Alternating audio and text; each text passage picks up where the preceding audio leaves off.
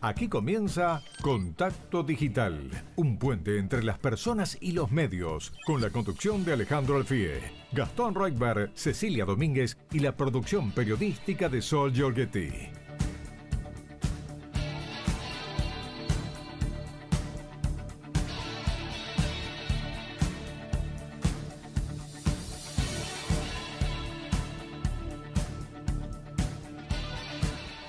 Hola, buenas tardes a todos los oyentes de Radio Rivadavia. Les habla Alejandro Alfí en esto que es Contacto Digital. Hermosa tarde en la ciudad de Buenos Aires.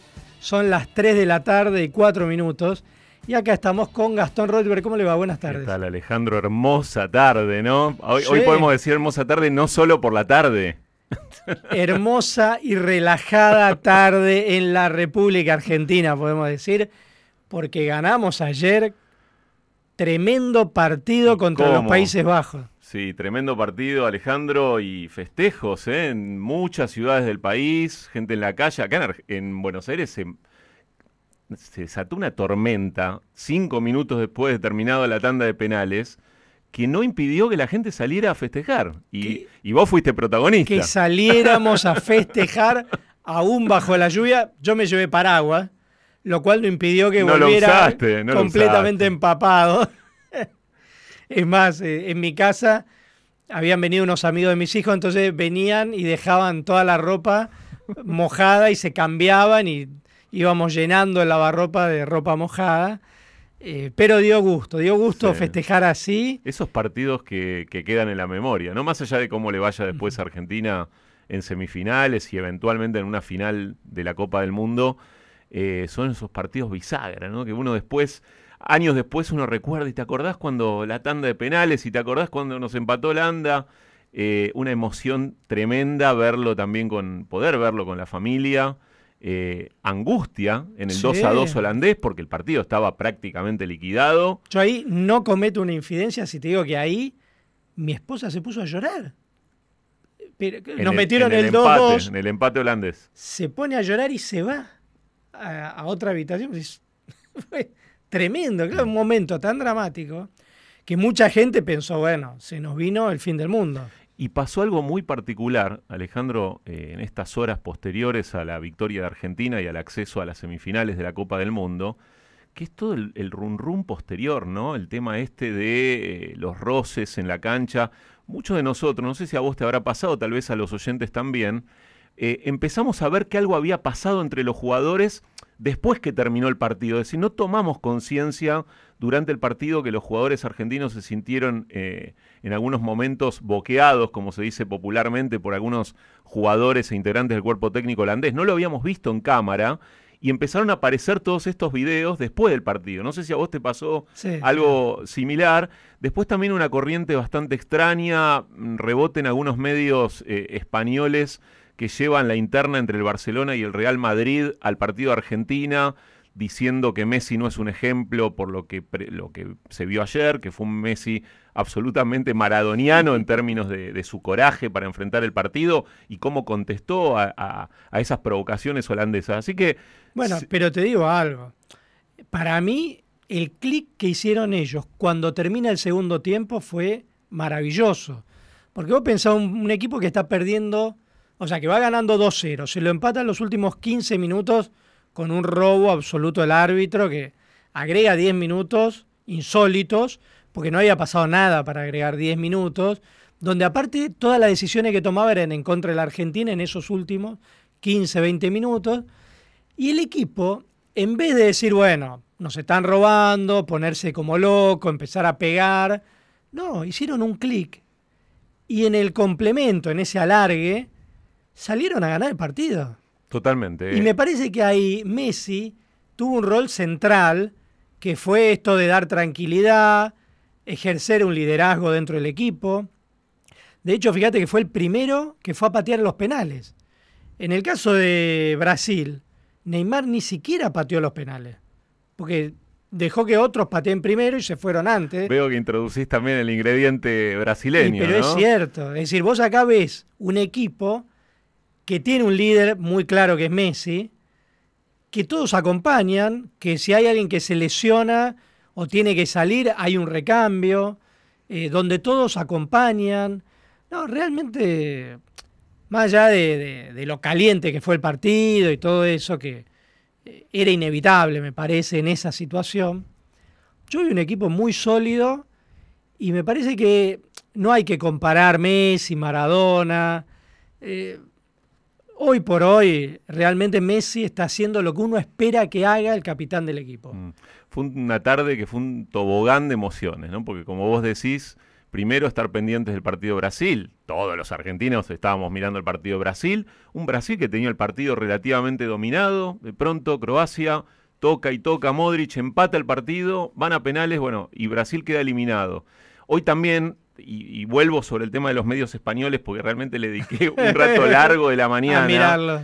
La foto, una foto en el diario Marca, que es un diario eh, deportivo español, mostrando el contraste de la foto de los jugadores argentinos gritándole el último penal de Lautaro Martínez a los rivales holandeses y la foto de los croatas consolando a los brasileños después de la tanda de penales es un recorte fotográfico bastante arbitrario, porque obviamente no muestra lo, caliente y la provocación que fue durante todo el partido de diferentes jugadores holandeses. Probablemente también, porque hay que decirlo, con un técnico que es un viejo zorro, viejo lobo de mar del fútbol mundial, como Luis Van Gaal, que seguramente los debe haber mandado a los jugadores a picantear un poco el partido, y finalmente lo logró.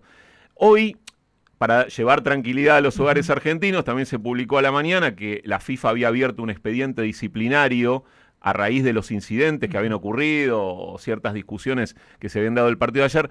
Eso es de rutina, porque cuando hay más de cinco amonestados, en un partido se abre un expediente. Digo, para que todo el mundo se tranquilice y no se crea que la FIFA va a actuar.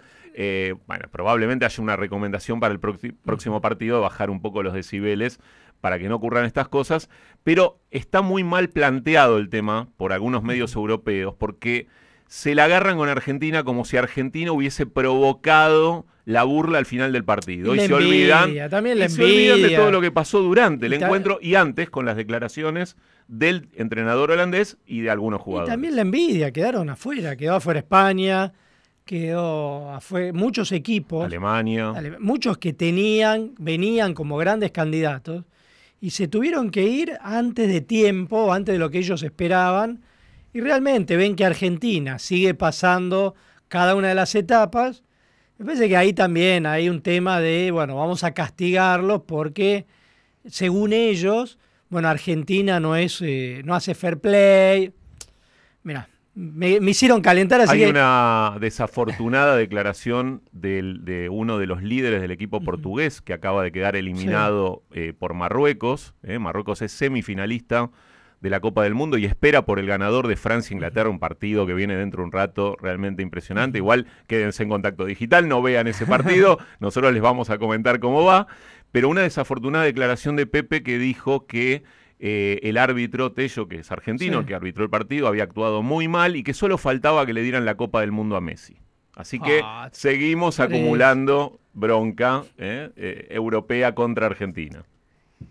Bueno, y tenemos hoy un programa más político, no, no futbolístico, si bien estamos haciendo la catarsis de lo que fue el día de ayer, pero hoy vamos a tener una entrevista muy fuerte con Javier Milei, Vos sabés que él también estuvo viendo el partido. Yo después le quiero preguntar bueno, porque. Tiene, tiene pasado ligado al fútbol. El farquero en Chacarita. Y estuvo ayer tuiteando mucho sobre el Dibu Martínez. Ah, mira. Vamos a preguntarle, pero bueno, también vamos a hablar de política, de lo que fue la condena a Cristina Kirchner, de su candidatura presidencial. Y después vamos a hablar con Jorge Macri, candidato a jefe de gobierno porteño, ministro de gobierno de la Ciudad de Buenos Aires también vamos a hablar de la condena a Cristina Kirchner. O sea, hoy tenemos un programa muy político, después tenemos un debate sobre la condena a Cristina Kirchner. Eh, ahí van a hablar Hernán Capielo, el periodista del diario La Nación, y el constitucionalista Andrés Gil Domínguez, con posiciones diferentes. Yo estuve siguiendo lo que plantearon ambos. Vamos a escuchar qué es lo que tienen para plantear sobre esta condena a Cristina Kirchner. Hoy tenemos un programa muy político, y les vamos a pedir a los oyentes que nos llamen, como siempre, para hacer el programa con ellos. Por supuesto, que nos llamen al 11 50 26 8630, es nuestro número para dejar audios de WhatsApp eh, o mensajes y vamos a leer la consigna de hoy que tiene que ver también con ese peso político del programa de contacto digital de hoy. ¿Cuál es tu opinión de la condena a Cristina Kirchner? Es la consigna, pero por supuesto también abrimos la puerta para que puedan opinar del partido de ayer, de lo que gusten, pero la consigna oficial del programa de hoy es ¿cuál es tu opinión de la condena a Cristina Kirchner? Llámenos al 11 50 26 8630. Y te digo algo, ahí la condena fue a Cristina Kirchner, pero también a, Lázaro Báez, hubo otros condenados, hubo algunos absueltos, como por ejemplo Julio, Devido. Eh, es decir, no es que condenaron a todos los que estaban procesados, me parece que en ese sentido el juicio fue bastante ecuánime. De hecho, a Cristina Kirchner, por ejemplo, no la condenaron por asociación ilícita, eh, sino todo lo que tuvo que ver con la administración fraudulenta. Tuvo la condena a seis años, inhabilitación. El fiscal había pedido el doble. Había pedido el doble, la inhabilitaron para ejercer cargos públicos para siempre y aparte, les van a pedir que reintegren 85 mil millones de pesos a los condenados, es decir, que devuelvan lo robado. Me parece que es una condena muy fuerte. Seguramente ellos van a apelar. Van a apelar y va, y va a haber otras instancias. También va a apelar el fiscal, es decir, pero ya hay una condena en lo que es la Cámara de Apelaciones, es decir, en segunda instancia. Parece que es importante, hace mucho tiempo que no ocurría algo así. De hecho, eh, una vicepresidenta en ejercicio nunca había pasado. Sí había pasado el vicepresidente Amado Boudou, que fue condenado, pero cuando ya no era vicepresidente. Y me da la sensación que cambia el escenario político a partir de esta condena a Cristina Kirchner. Pero bueno, queremos escuchar a los oyentes qué opinan de esa condena. Y ya vamos a hacer una pequeña pausa y vamos con la primera entrevista en Contacto Digital.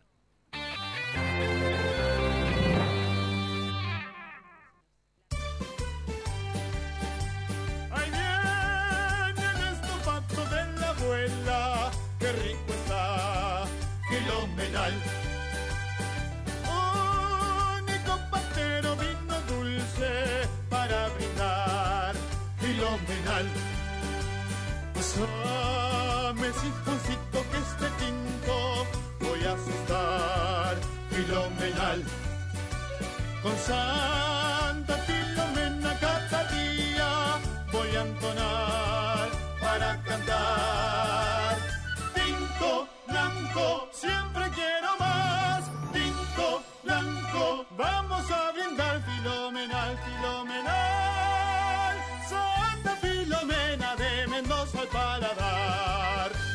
Filomena, único, un vino filomenal.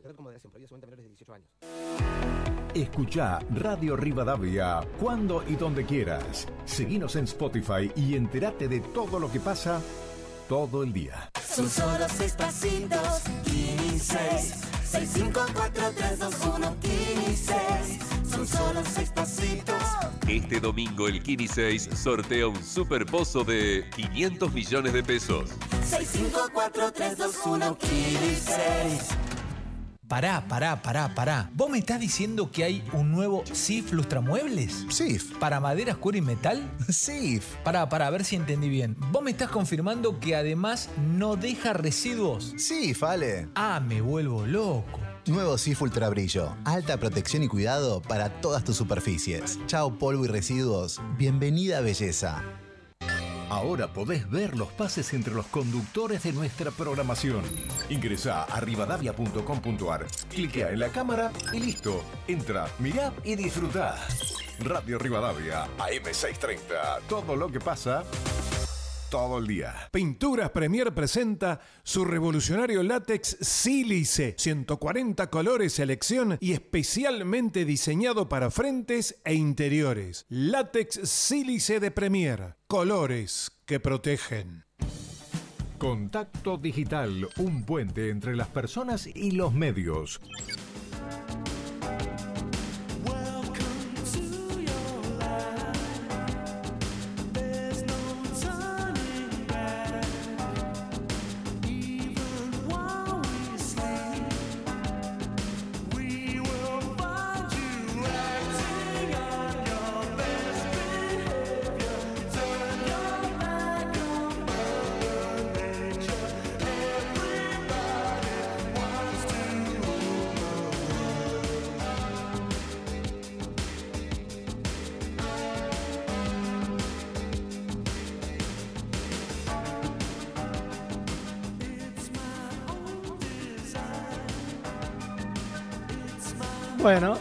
Nuestro productor Facundo Raventos me dice que ya estamos en comunicación con Javier Milei, diputado de La Libertad Avanza.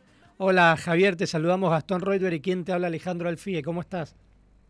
¿Qué tal Alejandro y qué tal Gastón? Un gusto enorme hablar con ustedes. Bueno, lo mismo decimos. No sé si venías escuchando, pero estábamos hablando de la selección argentina ante el pase. Y te quería preguntar cómo ves a la selección después del partido de ayer. Yo creo que lo del partido de ayer es un mérito muy grande. Primero porque no, no es algo que se ha dado regularmente en la historia argentina que estar entre los cuatro mejores. Ese es un tema no trivial. Y por otra parte, rescato la fortaleza anímica, porque parecía que Argentina tenía el partido cerrado, le, le empataron ya, digamos, eh, en el último minuto con, con una jugada de pizarrón. Eso en general en un grupo suele tener un impacto anímico enorme, pero negativo. Argentina se sobrepuso a esa situación. En el- la segunda parte del alargue mereció ganar con claridad. Eh, y aún así no tuvo suerte, ¿no? Porque tuvo un tiro en el palo en el último minuto y fue a los penales y, y terminó ganando. Con lo cual creo que desde lo anímico creo que no podrían llegar de mejor forma. Y alguna vez más apareció el arquero, además. Bueno, en los penales eh, suele aparecer el arquero y si no quedas eliminado, ¿no? O sea, así es que, pero la pero como, arquero que fue, ¿qué le pareció la actuación del Dibu? Impresionante. No, impecable, impecable, impecable. Impecable. O sea, aparte, aparte tiene una personalidad muy particular para enfrentar esas situaciones que, que, que le dan un plus. Y ahí te, te emocionaste con el abrazo de Messi y el Dibu cuando va a saludar el capitán al arquero apenas terminado el partido. A mí eso me pareció una muestra de liderazgo por parte de Messi muy importante, porque yo esto alguna vez había contado lo que pasa con los arqueros, ¿no? Que siempre festejan solo y todo. Si ustedes se fijan, todos salen a correr detrás de Lautaro Sí, Martínez, sí. que hace el gol. Y solo Messi va y lo saluda a- al Dibu y después, unos, unos segundos más tarde, llega Armani, o sea, otro arquero.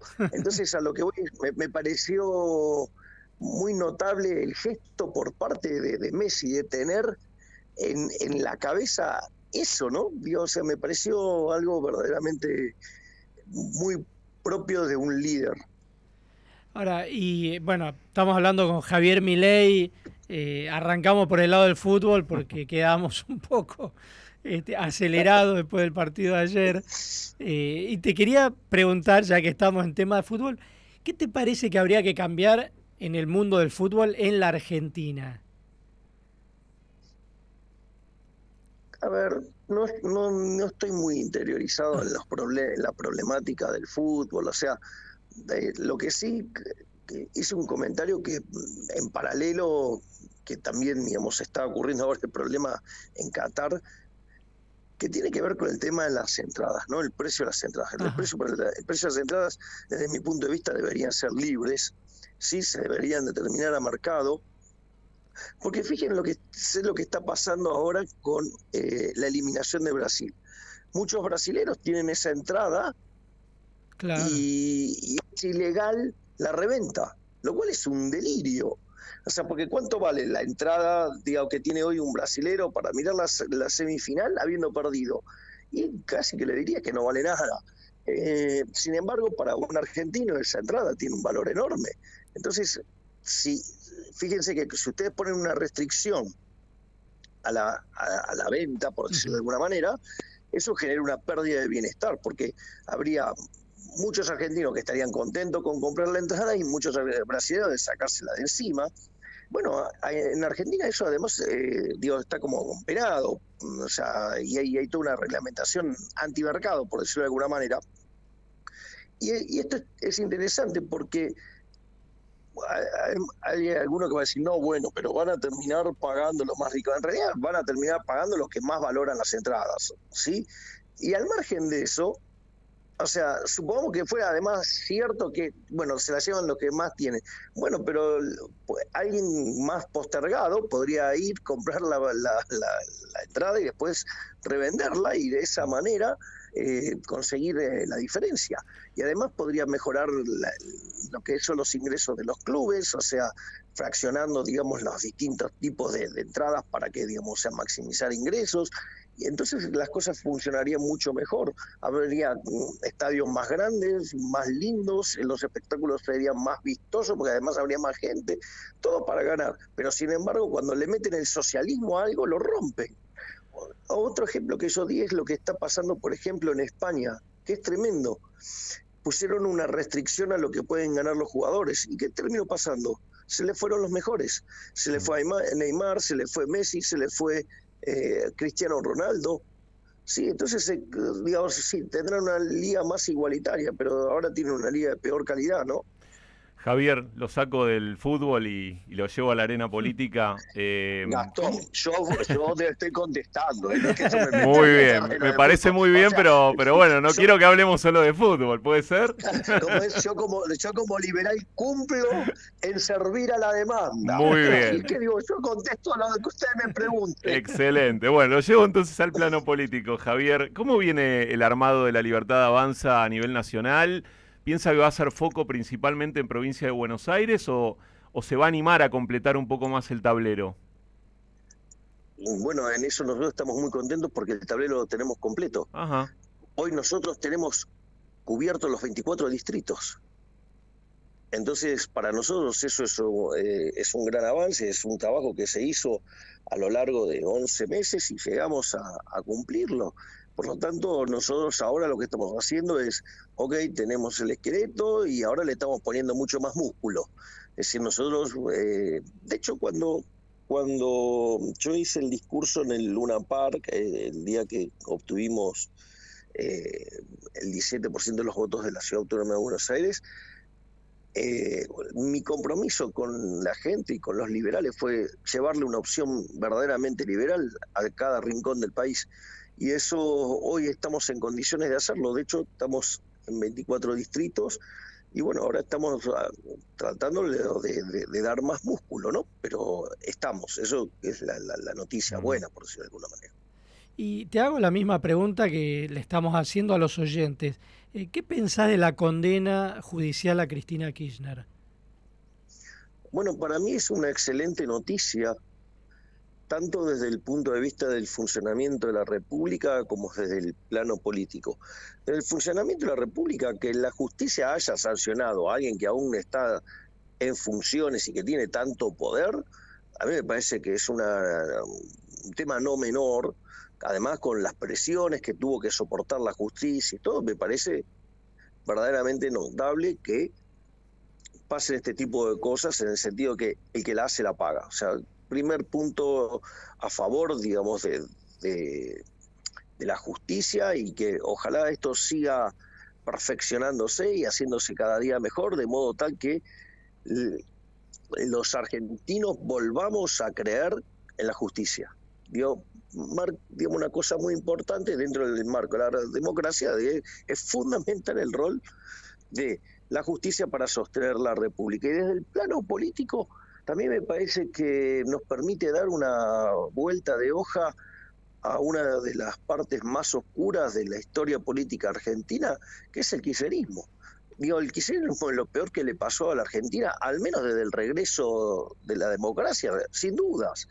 Entonces, me parece que esto hace que se rompa esa idea de, de esta grieta, supuestamente grieta, porque después, digo, van los de Juntos por el Cambio y le votan todo, ¿no? O sea, con lo cual de la grieta hay mucho de, verso, mucho de, de declamación y después terminan transando, pero, pero se deja de utilizar ese formato polilogista, ¿no? Digamos, del polilogismo de Hegel, digamos, Menés que es blanco o negro, los buenos y los malos, o sea, es- ese- esa confrontación, es decir, hoy lo bueno es que, ok, está fuera el cuco, ok, no está más el cuco, bueno, ahora vamos a- a- al proceso electoral y discutamos ideas, no digamos, o sea, que tenga que ganar alguien por ser el anti, ¿no? Digo, y porque la realidad eso no funcionó con la alianza, no funcionó con, con, con, el, con el gobierno de Cambiemos, o sea, no funciona. Y a ese armado de alianzas que junta un montón de gente heterogénea que lo único que los nuclea es el odio hacia el otro, no ha funcionado. Me parece que esto es una linda oportunidad que tenemos para enfrentar a un proceso electoral, pero discutiendo ideas. O sea, ya está, no está más eh, el cuco, no está más. Pero Eh, para- ahora, a ver, discutamos ahora en serio. Pero para vos no está más porque eh, sigue teniendo la centralidad dentro del frente de todos Cristina Kirchner. Está bien, pero, o sea, a ver, de todos los candidatos potenciales que tiene el kirchnerismo, quien mayor potencialidad de votos tiene es Cristina Fernández de Kirchner. Y Cristina Fernández de Kirchner, con esta cucarda nueva de chorra, eh, no va a ganar. O sea, lo que los argentinos le tiene que quedar claro es que el próximo gobierno no es kirchnerista. Alberto Fernández dijo, Entonces, eh, Javier, Alberto Fernández dijo esta semana que usted no va a ser un candidato competitivo porque representa a la extrema derecha. ¿Qué opina sobre eso? Bueno, primero me, me pone una etiqueta que me parece que, que no se corresponde con mi pensamiento, pero de vuelta, y, se- y seguro que no tiene nada que ver conmigo en función de lo que él pueda definir como extrema derecha. O sea, por, por lo tanto, o sea, primer definición es propia de, un ignorante que no conoce ni siquiera los términos y ni siquiera sabe analizar lo que propongo. Entonces, digo, yo podría decir que él me define así porque él es la extrema izquierda. O sea, eh, sé yo, digo, la verdad que eh, en eso no, me tiene... y, segundo, él, me- él viene a hablar de quién es competitivo, ¿no? Es decir, claro, lo que pasa es que él cree que, por ejemplo, que está haciendo un buen gobierno y condecora a Ginés González García, que tiene, digamos,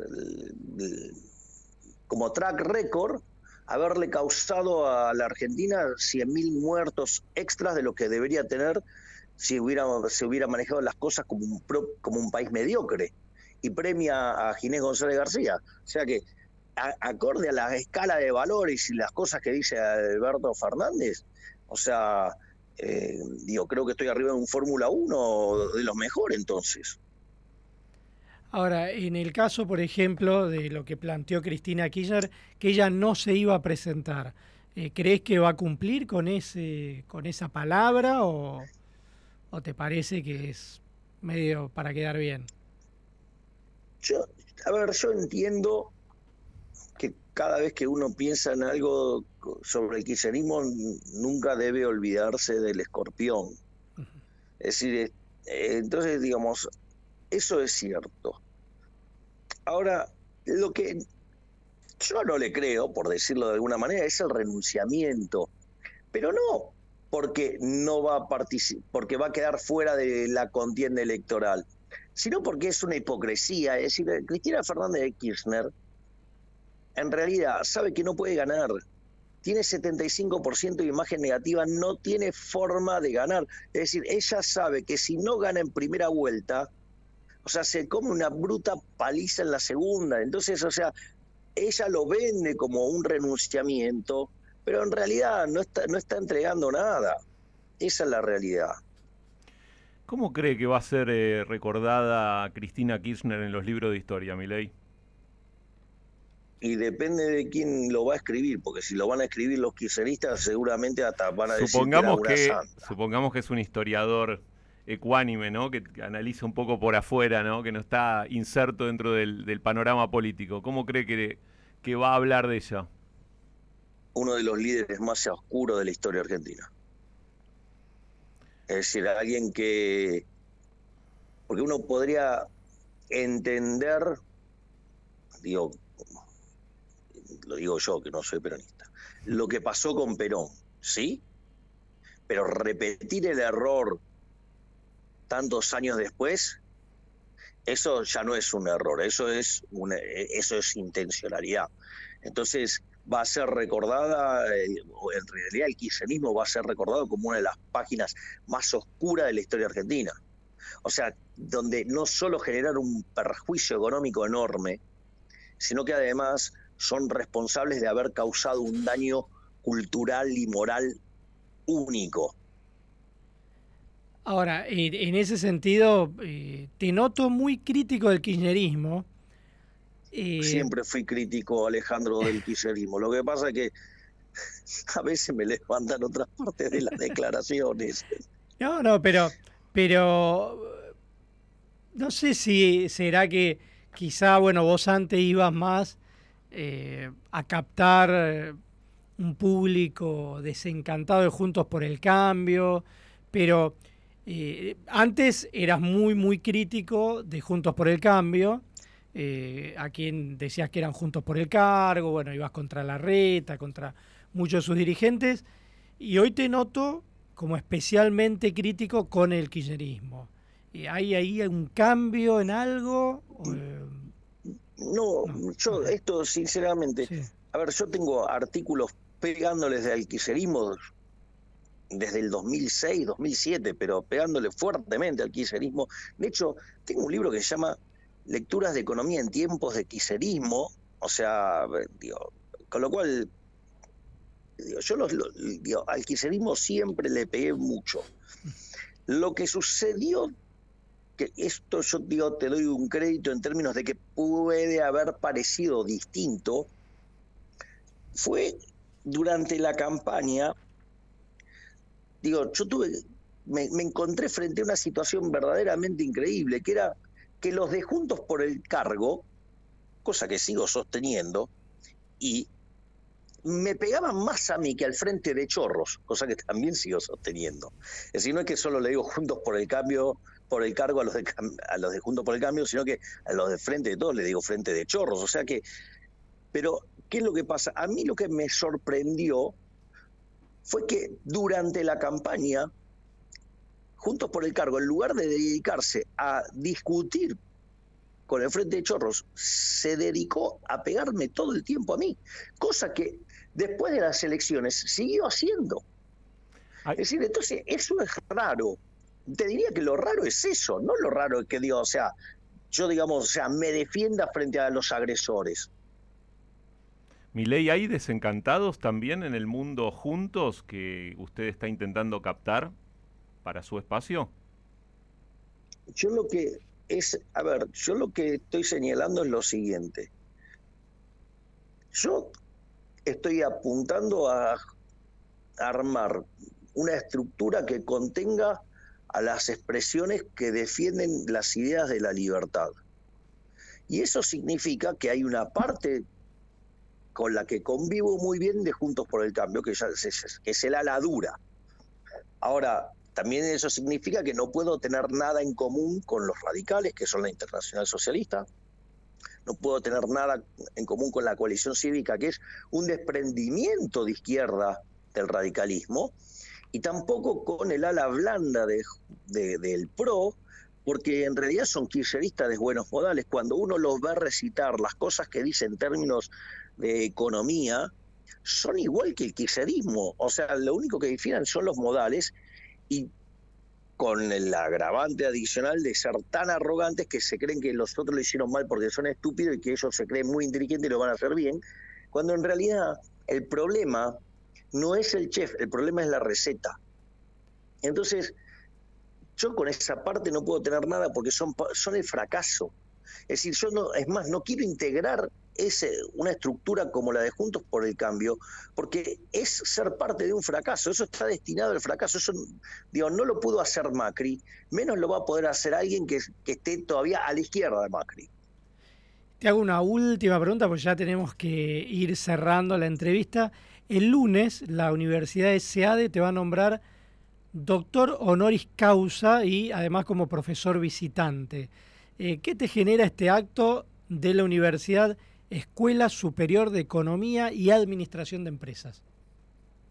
Bueno, me siento muy honrado digo, que una institución tan fuertemente ligada a la defensa de las ideas de la libertad me, me haga un reconocimiento por mi labor de la defensa de las ideas de la libertad en la política, para mí es verdaderamente un, elogio, un honor, y además a esto hay que sumarle que el diploma me lo va a entregar Alberto Benegas Lynch, hijo, es decir, el máximo referente histórico del de liberalismo en la Argentina. Por lo tanto, lo que me genera es gratitud, agradecimiento y mucha felicidad por semejante distinción. La verdad que eh, cuando pasan estas cosas dice, uh, bueno, vale la pena entonces. Bueno, Javier, eh, muchísimas gracias y felicitaciones por esa distinción también. Muchísimas gracias a ustedes, gracias Alejandro, gracias Gastón, gracias por la nota, gracias por, digo, porque eh, créanme que es bueno cuando uno puede tener estas notas en las cuales puede hablar tan tranquilo y digamos y, y con tanto respeto, así que se los agradezco infinitamente. No, y nosotros te agradecemos a vos. Un abrazo. Muchas gracias. Bueno, hablábamos chau. con Javier Milei, diputado de La Libertad Avanza.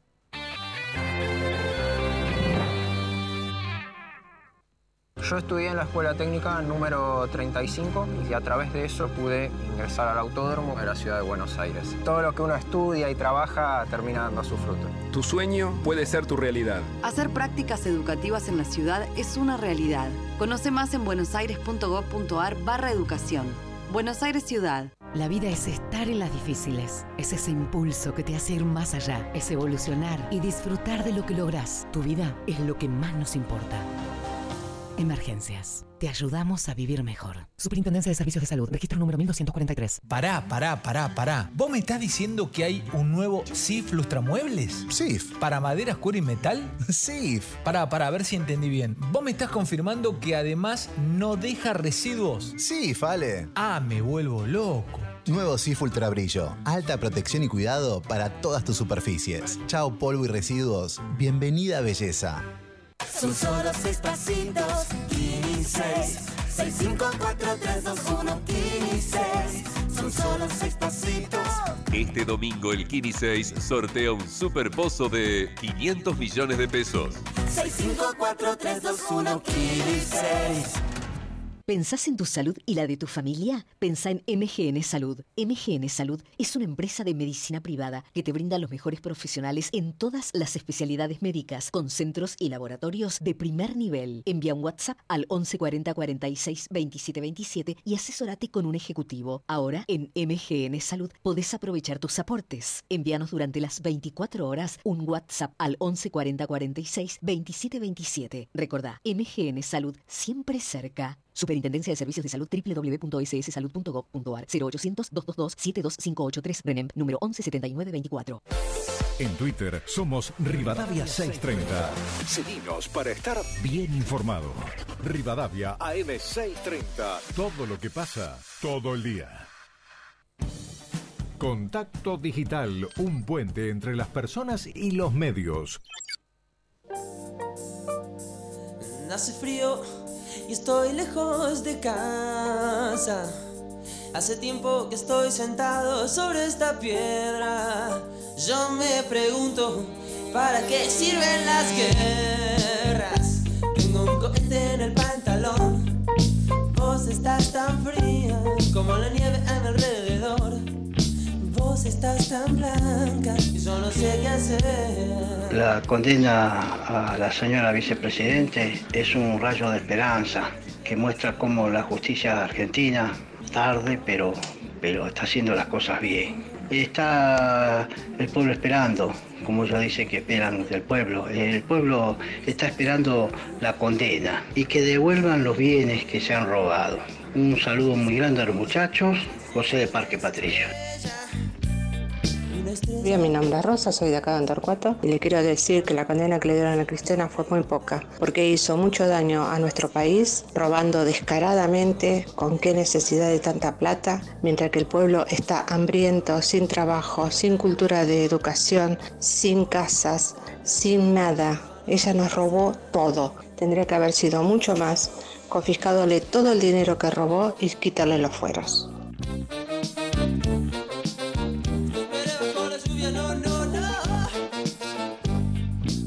Seguimos en contacto digital. Mm, Otro mensaje, Margarita de Temperley dice Milei, a propósito de la entrevista que acabamos de realizar con Javier eh, Milei, diputado de la Libertad Avanza, demasiada teoría, bla, bla, bla.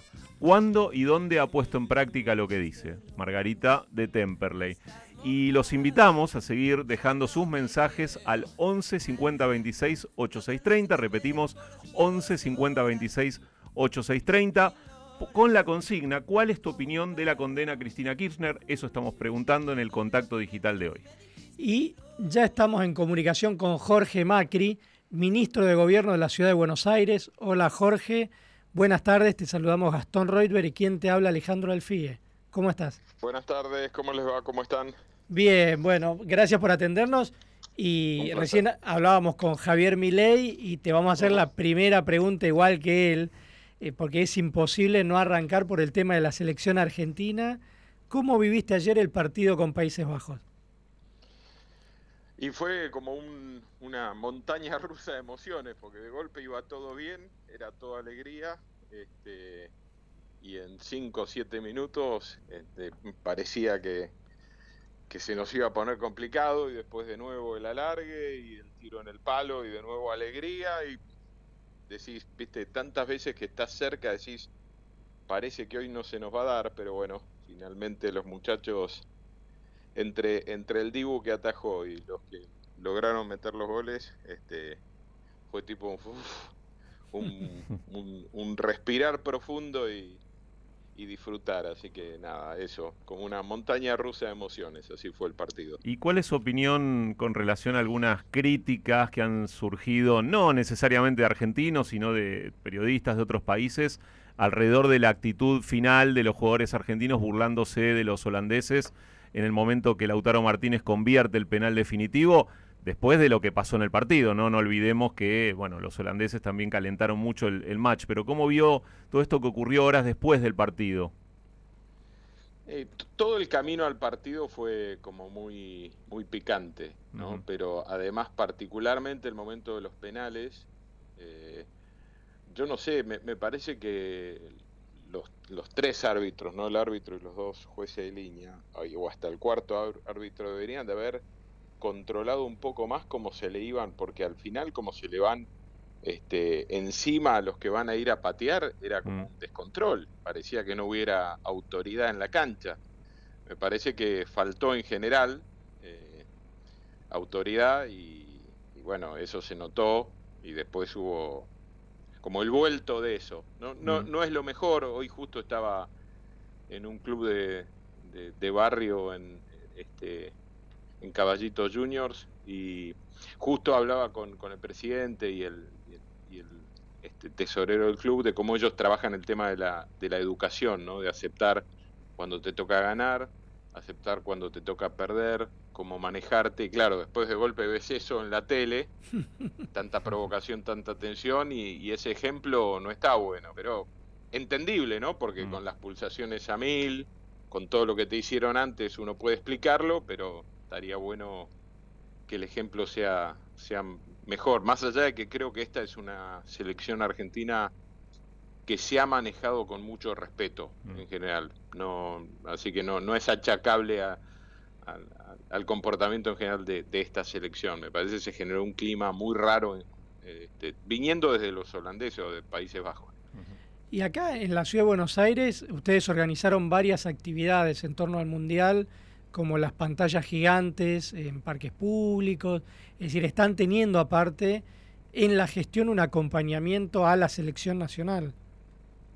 En realidad lo que uno trata es tratar de, es, intentar darle a quienes no tienen donde disfrutar, tal vez este, cómodos eh, o que tienen ganas de juntarse con otros este, para disfrutar el partido, lugares para que lo hagan. Eh, sí, se, se eligieron algunos lugares, este, la gente le gusta reunirse. eh, además ayer particularmente se veía, por ejemplo, en la zona de, este, ahí del Monumento de los Españoles, primero muchos brasileros que están acá por ahí en, en Buenos Aires o viviendo o, de viaje, que fueron a ver el partido, cruzándose después con los argentinos y la verdad que todo bien, en paz, tranquilidad, así que está bueno eh, que el espacio público se use también para estas cosas. Eh, Macri lo llevo al plano político, es bárbaro hablar de fútbol, pero, pero bueno, el programa Sí, también es de lindo, política. pero- es lindo, pero- Era para romper un poco el hielo. Eh, ¿Usted cree que hay compañeros de, de su espacio político que piensan realmente que el kirchnerismo se terminó o es solo una expresión? Yo creo que, a ver, no sé si algunos lo creen o no, creo que pensar que ellos ya perdieron es un error grave. Eh, yo conozco al kirchnerismo, peronismo, desde que hago política he estado en la vereda enfrente de ellos, me tocó en provincia de Buenos Aires, lo sigo haciendo hoy acá en la ciudad de Buenos Aires. Están dispuestos a hacer todo con tal de sostener el poder, así que yo nunca lo subestimo, nunca doy por terminado un capítulo. Entonces creo que eh, eh, sería un error, además, además es un error porque entonces deja de existir eh, la razón y el motivo de por qué nosotros tenemos que explicar el por qué la gente nos tiene que votar a nosotros. No es solamente que ellos lo hagan mal, nosotros tenemos que siempre estar atentos a cómo le explicamos al ciudadano, a la, gente, eh, por qué votarnos. De, pero sí, creo que hay algunos que creen que eh, por ahí el kirchnerismo ya perdió. Yo no. Yo siempre estoy atento eh, porque los conozco, este, los conozco bien y, de hecho el 19 fue una sorpresa en ese sentido. ¿Se acuerdan cuando Cristina anunció que Alberto iba a ser presidente y después cuando lo perdona Massa y Malena la perdona a Cristina? ¿no? Todo lo que parecía imposible ocurrió. Después, obviamente, todo eso que nació mal, porque entre ellos se llevan muy mal, da un gobierno muy malo, pero más allá de eso ganaron. Entonces, creo que nosotros no tenemos que cometer el error de subestimar esa ambición de poder eh, muy fuerte que tiene el kirchnerismo y el peronismo juntos. Ahora, y en ese sentido, ¿qué te pareció la condena a Cristina Kirchner?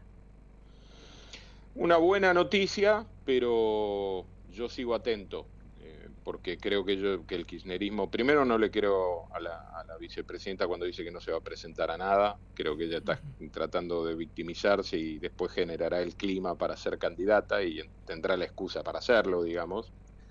Eh, así que creo que es un paso importante porque no hay antecedentes de que alguien que está en el cargo, una vicepresidenta en este caso y tan relevante, haya sido condenada eh, estando en el cargo. Es, es un, es, importante. Entiendo, escuchaba recién algunos de los mensajes, que mucha gente sienta que no alcanza, es cierto, eh, pero, pero es un paso importante adelante. Pero de nuevo, yo no me duermo en los laureles, estoy atento porque hay que seguir defendiendo para mí a la patria, a la república, y el kirchnerismo va a hacer lo que pueda hacer con tal de sostener impunidad y poder. Así que permanezco alerta, digamos.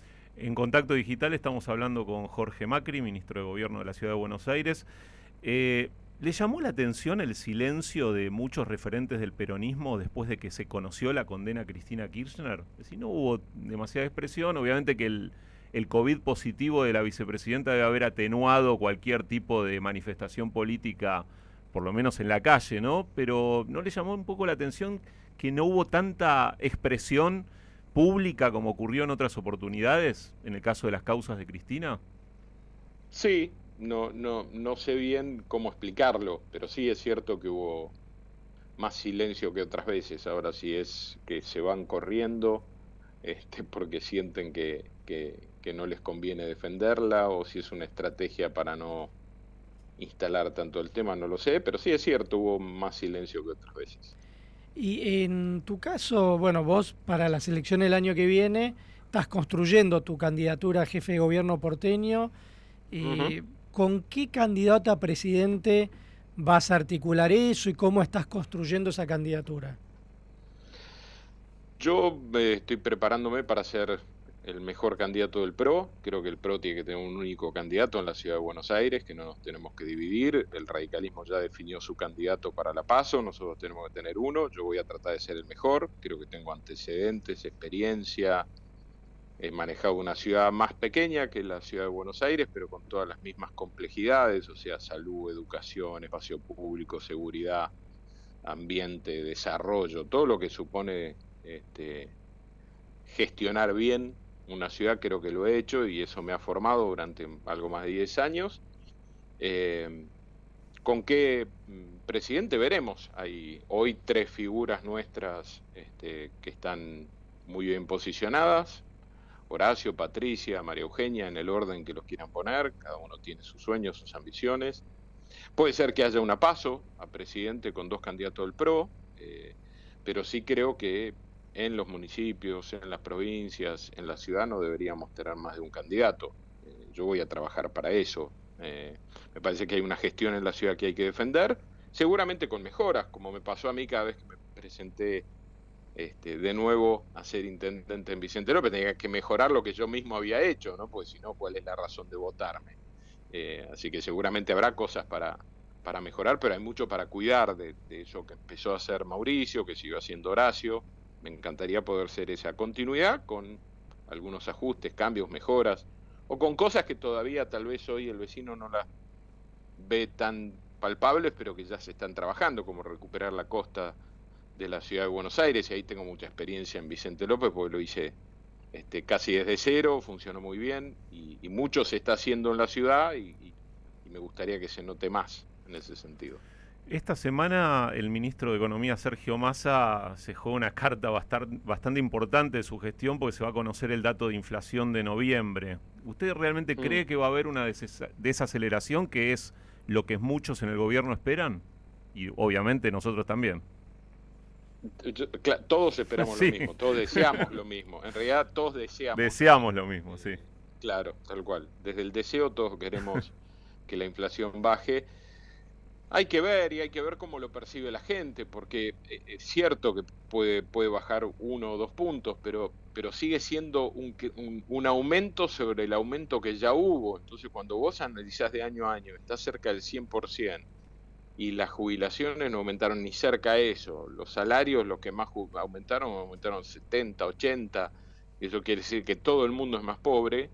Y yo no festejaría si en lugar de ser el 7 es el 5 o el 4,8 o el 5,8, porque todo es una catástrofe, arriba de una catástrofe que ya existe, que ya, que ya ocurrió. Entonces, parece que en realidad, más que festejar que estamos un poquito menos más grave, deberíamos empezar a recorrer un camino de, mejora, de crecimiento y tener un norte. Yo hoy estuve este, de nuevo hablando con, muchos comerciantes en el mercado el, progreso y lo que notas es una clase media que antes iba y compraba con cierta tranquilidad las cosas normales, un kilo de milanesa, este, un poco de bife, este, la verdura que elegía y hoy busca eh, en lugar de un kilo se lleva medio este, y, compra de a una unidad, ya no es un kilo de tal o cual verdura, te dice, bueno, dame dos zapallitos y una planta de lechuga. Entonces, la verdad es que la,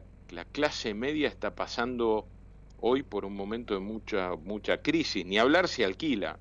Si alquila, hay una cantidad de gente que no aparece bajo la línea de pobreza porque en el índice el INDEC y quienes miden pobreza no, no incluyen alquiler, pero una clase media que hoy alquila en la ciudad de Buenos Aires, entre alquileres, expensas, servicios, internet que no puedes no tener en tu casa para estudiar, trabajar, y están gastando 90 mil pesos por lo menos. Este, entonces, si ganan alrededor de 200 mil pesos, ya están bajo la línea de pobreza. Eh, y eso no aparece en los números, pero es la nueva realidad de una, de una clase media muy golpeada en una crisis muy larga en el tiempo. Hemos sufrido crisis muy intensas, pero esta además es muy larga. Entonces no hay no, no hay porvenir y eso es muy angustiante para, para el ciudadano en general y la clase media en particular. Te hago una última pregunta porque ya estamos eh, cerrando la primera hora del programa. Y te quería consultar por Pinky, Lidia Satraño, que falleció esta semana. Vos hiciste campaña política con ella, trabajaron juntos. ¿Cómo la recordás a Pinky? Eh, con mucho cariño y con mucho respeto. Eh, pude hablar con su hijo y intercambiar mensajes. Hablé con el negro la vi ayer. La verdad es que Pinky tenía una energía excepcional. yo la conocí en el 2007 cuando ella fue candidata por Unión Pro a diputada. Aprendí un montón de ella. Una mujer que además de ser tremendamente carismática y toda una figura, eh, sabía mucho de política, muchísimo, ¿eh? a mí me enseñó un montón. Eh, de la política, si querés, más de vínculo con la gente, pero además de la política más, más abstracta, más, más, más de aprender, de leer, de comprender. Eh, una mujer tremendamente comprometida con la, con la democracia, con lo social.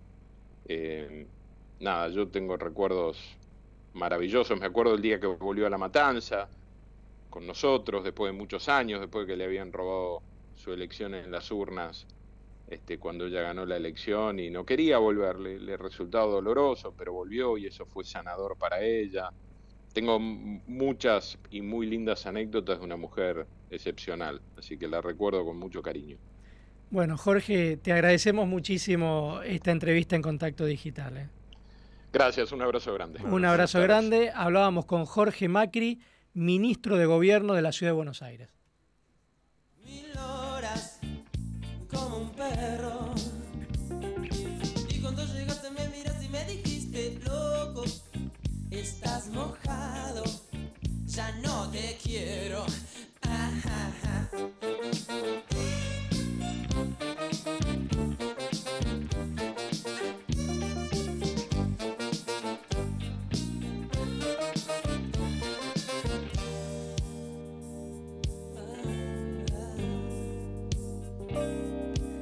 Bueno, y vamos a escuchar el rotativo del aire de Radio Rivadavia y en minutitos seguimos en Contacto Digital.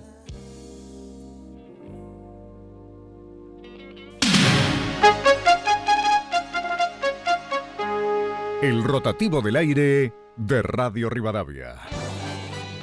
Siempre antes, con la verdad. Dos minutos de noticias. La hora 16 en la ciudad de Buenos Aires, 29 grados 8 décimas la temperatura. Sensación térmica 30 grados una décima con cielo ligeramente nublado. Desde el gobierno ratifican el fin de la media res y no descartan volver a postergar el inicio del cuarteo de carne vacuna. El vicepresidente del SENASA, Rodolfo Acerbi, afirmó que aún no se convocó a la mesa técnica para avanzar con la medida prevista para el 15 de enero.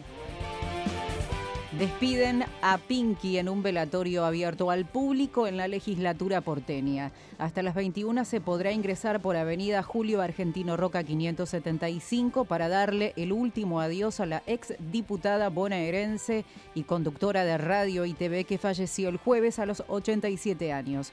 Mañana sepultarán sus restos en el cementerio de la Chacarita. El presidente brasileño Jair Bolsonaro habló por primera vez tras la derrota en las presidenciales con Lula da Silva. El saliente jefe de Estado, después de 40 días del balotaje, justificó su silencio y dijo, duele el alma. Cristiano Ronaldo rompió en llanto, se escapó al vestuario y no intercambió camisetas con los marroquíes tras la eliminación de Portugal en la Copa del Mundo. Ya juegan en el estadio Al Bayt Inglaterra y Francia en busca de un lugar en semifinales. Radio Rivadavia, AM630. Todo lo que pasa. Todo el día. Contacto Digital, un puente entre las personas y los medios.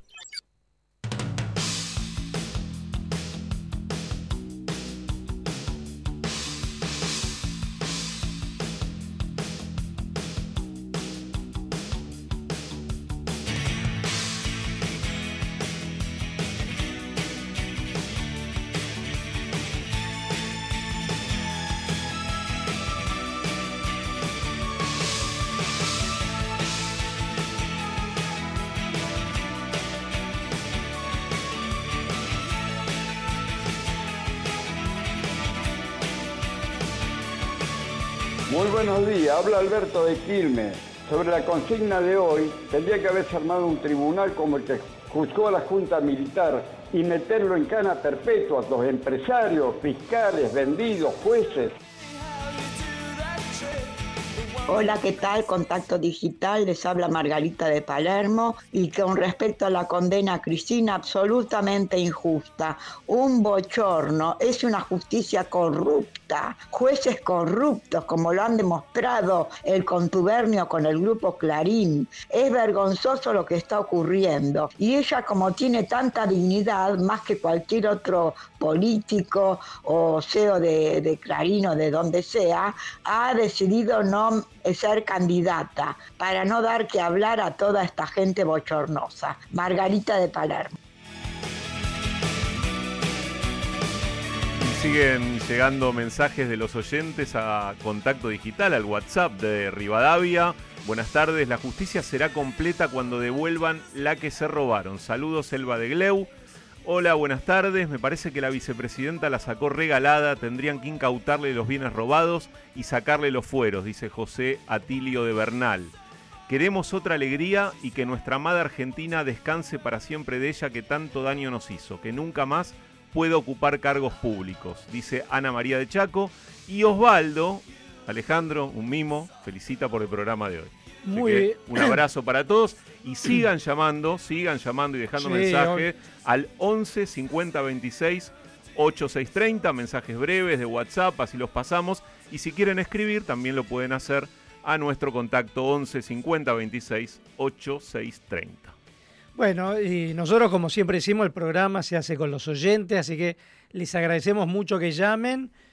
Como han podido escuchar, pasamos todos los mensajes a favor de la condena, en contra de la condena, lo que piensen también mensajes, si quieren hablar del partido de fútbol que ahora está jugando Francia contra Inglaterra, Qué partido, Alejandro. del tema que... Qué partido, qué partido, sí. Es casi una final anticipada. Uno de los dos se va a quedar afuera, otro va a pasar a la semifinal y va a jugar con Marruecos, además. Va- el va primer equipo, la primera selección africana que llega a la semifinal de una Copa del Mundo. Así Sí. que durísimos, durísimos todos los partidos del Mundial. ¿Viste cómo se fueron yendo varios equipos que sonaban como candidatos?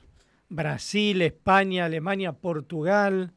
Y van quedando pocos y yo te, me atrevería a decir raros. Porque Croacia, bueno, fue subcampeona del último mundial. Marruecos nunca. Es más, nunca una selección africana había llegado a semifinal. Argentina no era la más candidata, podríamos decir. De hecho, Brasil era más candidato que Argentina. Y esperemos que... Yo tengo mi corazoncito para que pierda Francia. ¿Ah, sí? No porque me guste Inglaterra. Pero, Pero también Francia Francia, es es candidato. llega Francia como candidata, candidato. entonces mejor que pierda. Francia es candidato y tiene una de las figuras hasta aquí de la Copa del Mundo, que es Mbappé, ¿eh? que no, no, la verdad que no lo queremos mucho, muchos fanáticos de Messi no lo queremos tanto Mbappé, pero bueno, es un gran jugador, ¿eh? así que vamos a ver qué pasa entre Francia e Inglaterra en el partido de cuartos de final que están jugando en este momento. Y a propósito de Portugal, Alejandro, está todo Portugal y Europa hablando del gesto de Cristiano Ronaldo. ¿Qué pasó? Que terminó el partido y la eliminación de su selección y se fue directamente al vestuario completamente quebrado, además, quebrado, llorando. No se quedó a saludar a los rivales y tampoco intercambió camisetas. Así que hay ahí un, tema, bueno, que no se sabe también si fue el último partido de Cristiano Ronaldo con la selección portuguesa que acaba de quedar eliminada. Es que yo te voy a decir algo, para mí el director técnico de Portugal fue desconsiderado con el capitán de la selección de Portugal. Porque Ronaldo era el capitán y lo ponía suplente el partido pasado, los últimos 15 minutos, hoy en el segundo tiempo. Es decir, realmente fue una desconsideración. Y es entendible que ante este fracaso, bueno, esté con ese nivel de frustración Ronaldo, ve que eh, se quedó sin equipo en, en Inglaterra, ahora le pasa esto con la selección de Portugal, es una situación muy complicada, a diferencia, te diría, de Messi. Vos fíjate que durante muchos años siempre la comparación era Messi-Ronaldo. De hecho, la competencia a ver a quién le daban el balón de oro era Messi-Ronaldo. Eh, mismo los títulos que obtenían, la cantidad de goles. Y ver a Ronaldo salir de esta manera hoy, eh, da un poco de pena. Yo quería igual que pierda Portugal, que gane Marruecos, pero, pero da pena ver eh, un, una un figura, ídolo del una figura fútbol. del fútbol mundial de los últimos años y, y como vos decís, eh, un ultra competitivo, un tipo además este, muy profesional, eh, políglota, muy preocupado por su físico, insisto, de los jugadores de fútbol más profesionales de su tiempo. Me dice acá un oyente, Enrique, de Salta, que el, el mejor partido del Mundial, que cree que es Inglaterra-Francia, la televisión pública no lo está transmitiendo. Dice Ajá. que no lo puede creer, que pensaba que lo iba a poder ver y no, no lo puede ver. Así que está ahí comparte el mensaje. Me imagino que debe haber muchos televidentes también eh, en la misma situación. Sí, nosotros acá lo estamos viendo por Teis Sports y hay que decir que en la TV pública pasó muchos partidos, pero es cierto que no compró todos los partidos del Mundial. Una pena sobre todo estos últimos, Claro, los porque cuarto de final, semifinal, final, tendrían que haber estado dentro del paquete para que todo el mundo los pueda ver.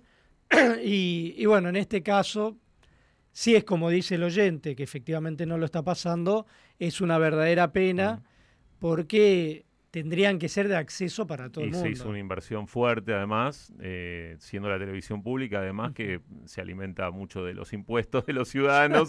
Lo que menos se espera es que, es que puedan disfrutar de esos partidos. En un poquito más de nueve minutos, Inglaterra y Francia empatan 0 a 0 en cuartos de final de la Copa del Mundo, Alejandro. Y hoy tuvimos un programa muy político Sí. eh, y vamos a seguir, no te diría, no sé si tan político, pero sí tratando de entender lo que fue el fallo de condena judicial a Cristina Kirchner. ¿Cómo lo viviste vos? ¿Estabas en la redacción? No, estaba en mi casa, Ajá. pero trabajando en mi casa. Y yo esperaba, la verdad que se comentaba ese fallo. Eh, ¿No es raro eso? se decía como que no lo iban a condenar por asociación ilícita, pero sí eh, por administración fraudulenta. Eh, estaba eso como en, eh, en el rumor de lo que se decía acerca del fallo a Cristina Kirchner. Y, Sí. y- y eso normalmente sucede, o sea, suele haber eh, información previa a, a un fallo. Es Mucha gente cuestionaba el hecho de que ya hubiese información dando vueltas antes del momento de la lectura del veredicto, ¿no? Lo que pasa es que en realidad lo que pasaba es que no había antecedentes de condena por asociación ilícita en este tipo de dirigentes políticos. Entonces, era raro que fuera por primera vez condenada por asociación ilícita cuando hasta este momento eso no había ocurrido, te diría, con nadie.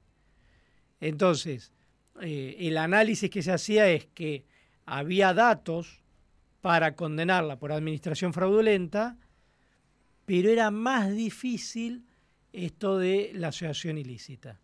¿Vos crees que, que a Cristina le afectó más el, el hecho del- de la condena y dentro de la condena la cuestión esta de estar inhabilitada de por vida para ejercer cargos públicos? ¿Crees que fue eso lo que después eh, le inyectó más ira a la hora de declarar después del veredicto? Ella ya venía en llamas. Acordate que cuando ella hace el alegato, les dice a los jueces que ellos van a tener que dar explicaciones. Algo insólito. Sí, algo que no- Si yo voy y hago eso, me detienen, funciona así, me por detienen en el momento. Claro. si yo voy y lo digo. Pero bueno, acá Cristina Kirchner siempre se creyó que estaba por sobre el común de los mortales, que ella no era eh, igual al resto de los habitantes de la Argentina. Y me parece que en ese sentido es interesante el fallo porque muestra que todos somos iguales ante la ley. Eh, acá hubo otros juicios que estaban elevados a juicio oral y que la Cámara los suspendió, otras, otras salas, Mm. no, no esta que falló ahora, pero que no quisieron hacer el juicio oral O y el público. famoso cajón, ¿no? Cuando esa causa, las causas quedan dormidas y pasa el tiempo y no sucede nada, ¿no? Por lo menos el- esta tuvo movimiento. La causa de los cuadernos hace más de es tres lo que vos años. venís diciendo hace varios programas. más de tres años que está elevada a juicio oral y no quieren hacer el juicio. Vos pensás que el juicio a las juntas, que fue en el año 1985, lo hicieron en 16 meses. Sí, lo contaba Gil Lavedra hace algunos programas. Claro, ¿te acuerdas que él nos decía, ese juicio lo hicimos en 16 meses, tuvimos más de 700 testigos y, y dimos el veredicto en ese plazo. ¿Cómo puede ser ahora que, Que teniendo- pasan tres años y no lo Claro, quieren hacer? teniendo semejante nivel de prueba, ¿no? Porque Claro. en el caso de la causa Cuadernos está clarísimo que hay un registro físico, ¿no? De, de los hechos delictivos, con lo Y- cual es todavía más insólito que tenga una demora. Y hay más de 30 testimonios, Claro. es decir, ya está en gran parte avanzada la causa, pero en ese caso la justicia no quiere hacer Mm. el juicio. O sea, vos no podés tener tres años elevada una causa juicio oral y que la Cámara Federal no constituya la sala para hacer el juicio. Bueno. Bueno, causa de los cuadernos es eso, es causa de los cuadernos de las coimas de plata que llevaban a la casa de Cristina Kirchner. Tenés empresarios diciendo yo iba a Uruguay y Juncal con los bolsos y dejaba ahí el bolso con cientos de miles de dólares. Bueno, la justicia no quiere hacer ese juicio. Entonces, que se haya podido concretar este juicio, la causa vialidad, que haya habido una condena, más allá de, después habrá un debate, la gente que está a favor, en contra, las apelaciones, etcétera. Pero que se haya podido concretar ese juicio oral y público, me parece que es un avance muy, muy importante. Y me dicen que ya tenemos Excelente. para hacer el debate sobre este tema al abogado constitucionalista Andrés Gil Domínguez, que es profesor adjunto en la Facultad de Derecho de la UBA, y al periodista Hernán Capielo, que escribe en el diario La Nación sobre temas judiciales y que además es director de la licenciatura en comunicación periodística en la UCA. Así que los saludamos. Hola, ¿qué tal Andrés? Hernán, buenas tardes. Buenas tardes, ¿cómo están ustedes? ¿Cómo andan? ¿Qué tal Andrés? Hola, ¿cómo van? ¿Todo bien? Hola Hernán, bueno, muchísimas gracias por estar ahí. Eh, la idea es que puedan debatir sobre la condena a Cristina Kirchner, Lázaro Báez, que dictó la justicia, también sobre el rol del Poder Judicial en este tipo de juicios a dirigentes políticos por temas de corrupción. Lo que sí les voy a pedir es que sean breves en sus intervenciones, no más de tres minutos, así pueden debatir y no se transforma esto en largos monólogos. Y lo primero que me gustaría preguntarles es qué les pareció la condena, en principio a Cristina Kirchner y a Lázaro Báez, que son las dos personas más importantes que estaban en ese juicio. El primero que quiere hablar, el micrófono es para ustedes. Adelante, Andrés, adelante. Cualquiera. Vamos, a mí me parece que primero tenemos que aclarar que de los dos delitos de los cuales estaba acusada la vicepresidenta, una fue absuelta por asociación ilícita por mayoría del tribunal, tal cual algunos habíamos adelantado hace bastante tiempo, y que fue condenada por el delito de administración fraudulenta contra el Estado, y que el problema que tenemos hoy es que lamentablemente no tenemos los fundamentos de ese fallo, porque el tribunal, utilizando, haciendo una interpretación muy particular de un artículo, una prerrogativa que le da al Código Procesal Penal, ha diferido los fundamentos para el 9 de marzo, con lo cual podemos inferir en un resumen ejecutivo que se ha publicado cuáles pueden ser los fundamentos de, la condena, siempre con un amplio grado de, precariedad al respecto. Y, y sobre eso me parece que va a haber un punto que va a dar que hablar cuando conozcamos los fundamentos, es por qué la condena a la vicepresidenta y la absolución a Julio Debido sobre la base de la presunción de inocencia, sobre la base de el indubio pro reo, en la medida en que la base de la condena está en la estructura, la participación de todo un engranaje estatal que bajo la apariencia de legalidad armó todo un esquema de cartelización de obra y de violación de varias normas vigentes y aplicables que benefició a todos aquellos que armaron o participaron tanto el Poder Ejecutivo Nacional como vialidad nacional como vialidad provincial. Me parece que eso va a ser un punto de largo debate porque se absuelve a debido que tenía una relación mucho más directa y inmediata con el armado con el entramado y porque se la condena a la vicepresidenta. Si bien hay puntos de distinciones que la vicepresidenta tenía, y esto fue acreditado en la causa, relaciones comerciales intensas y duraderas con, con Lázaro Báez, cosa que no tenía Julio de. Me parece que hay estar los puntos a, a ver y a analizar cuando podamos ver los fundamentos. Hernán Capielo, ¿vos qué pensás de esta condena? Tengo ahí muy bajo el retorno de Andrés, no, no pude Ah. escuchar lo que estaba comentando, Eh, pero no, me parece al principio que es importante que haya empezado y terminado el juicio, eh, eh, porque no nos olvidemos que hace tres años esto estuvo en duda, la Corte pidió el expediente, en su momento parecía que el juicio no iba a arrancar, pasó el desafío de la pandemia, se pudo hacer y terminar. Después, eh, me parece importante que en este momento en que todavía Cristina Kirchner es vicepresidenta del país, se produzca un juicio por corrupción contra un vicepresidente en funciones, me parece también que es un dato muy saliente y relevante y que habla de la centralidad que está teniendo también el Poder Judicial, para bien y para mal, pero de la centralidad que está teniendo. Eh, después me parece que mm, eh, lo que está demostrando también el hecho del veredicto es eh, que hoy el Poder Ejecutivo, o, o la vicepresidenta en realidad, está como en una pulseada con la justicia, por un lado por su situación personal y por otro lado desde el punto de vista institucional, que lo que pretenden es imponer determinadas reformas y que la justicia también se está plantando frente a eso, también como una protección, ¿no? Como, como, como una, bah, no sé si protección o como una especie de, como de, buscar fortalecerse.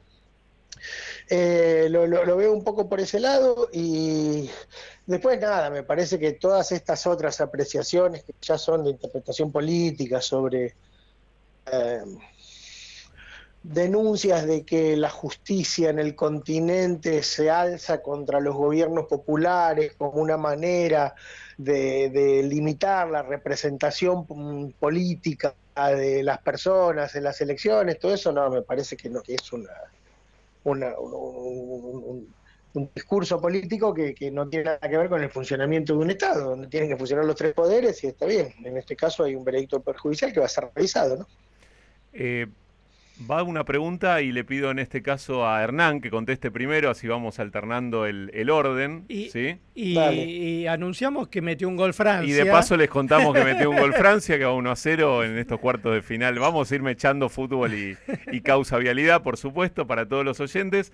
La pregunta es, eh, ¿de qué manera se podría mover, por ejemplo, la causa de la ruta del dinero K a partir de, de este fallo y se avanza, ¿no? Esta condena. ¿Cuál es la opinión de Hernán y, y, por supuesto, después de Andrés? ¿De qué manera qué, perdón, ahí? Ah, perdón, pensé que habías escuchado. La pregunta era de qué manera podrían moverse otras causas, por ejemplo, la, la de la ruta del dinero K a partir de este fallo o de la condena si eventualmente siguiera La firme. condena, si eventualmente siguiera Sí, eh, fundamentalmente OTESUR, ¿no? Porque OTESUR es una causa de lavado de dinero Claro. y esta causa de vialidad es como el delito precedente de ese lavado de dinero. Es decir, la hipótesis que tiene ahí la fiscalía es que hubo dinero espurio que se generó con estas obras públicas eh, y que ese dinero espurio eh, retornó blanqueado a- al patrimonio de Cristina Kirchner y su familia.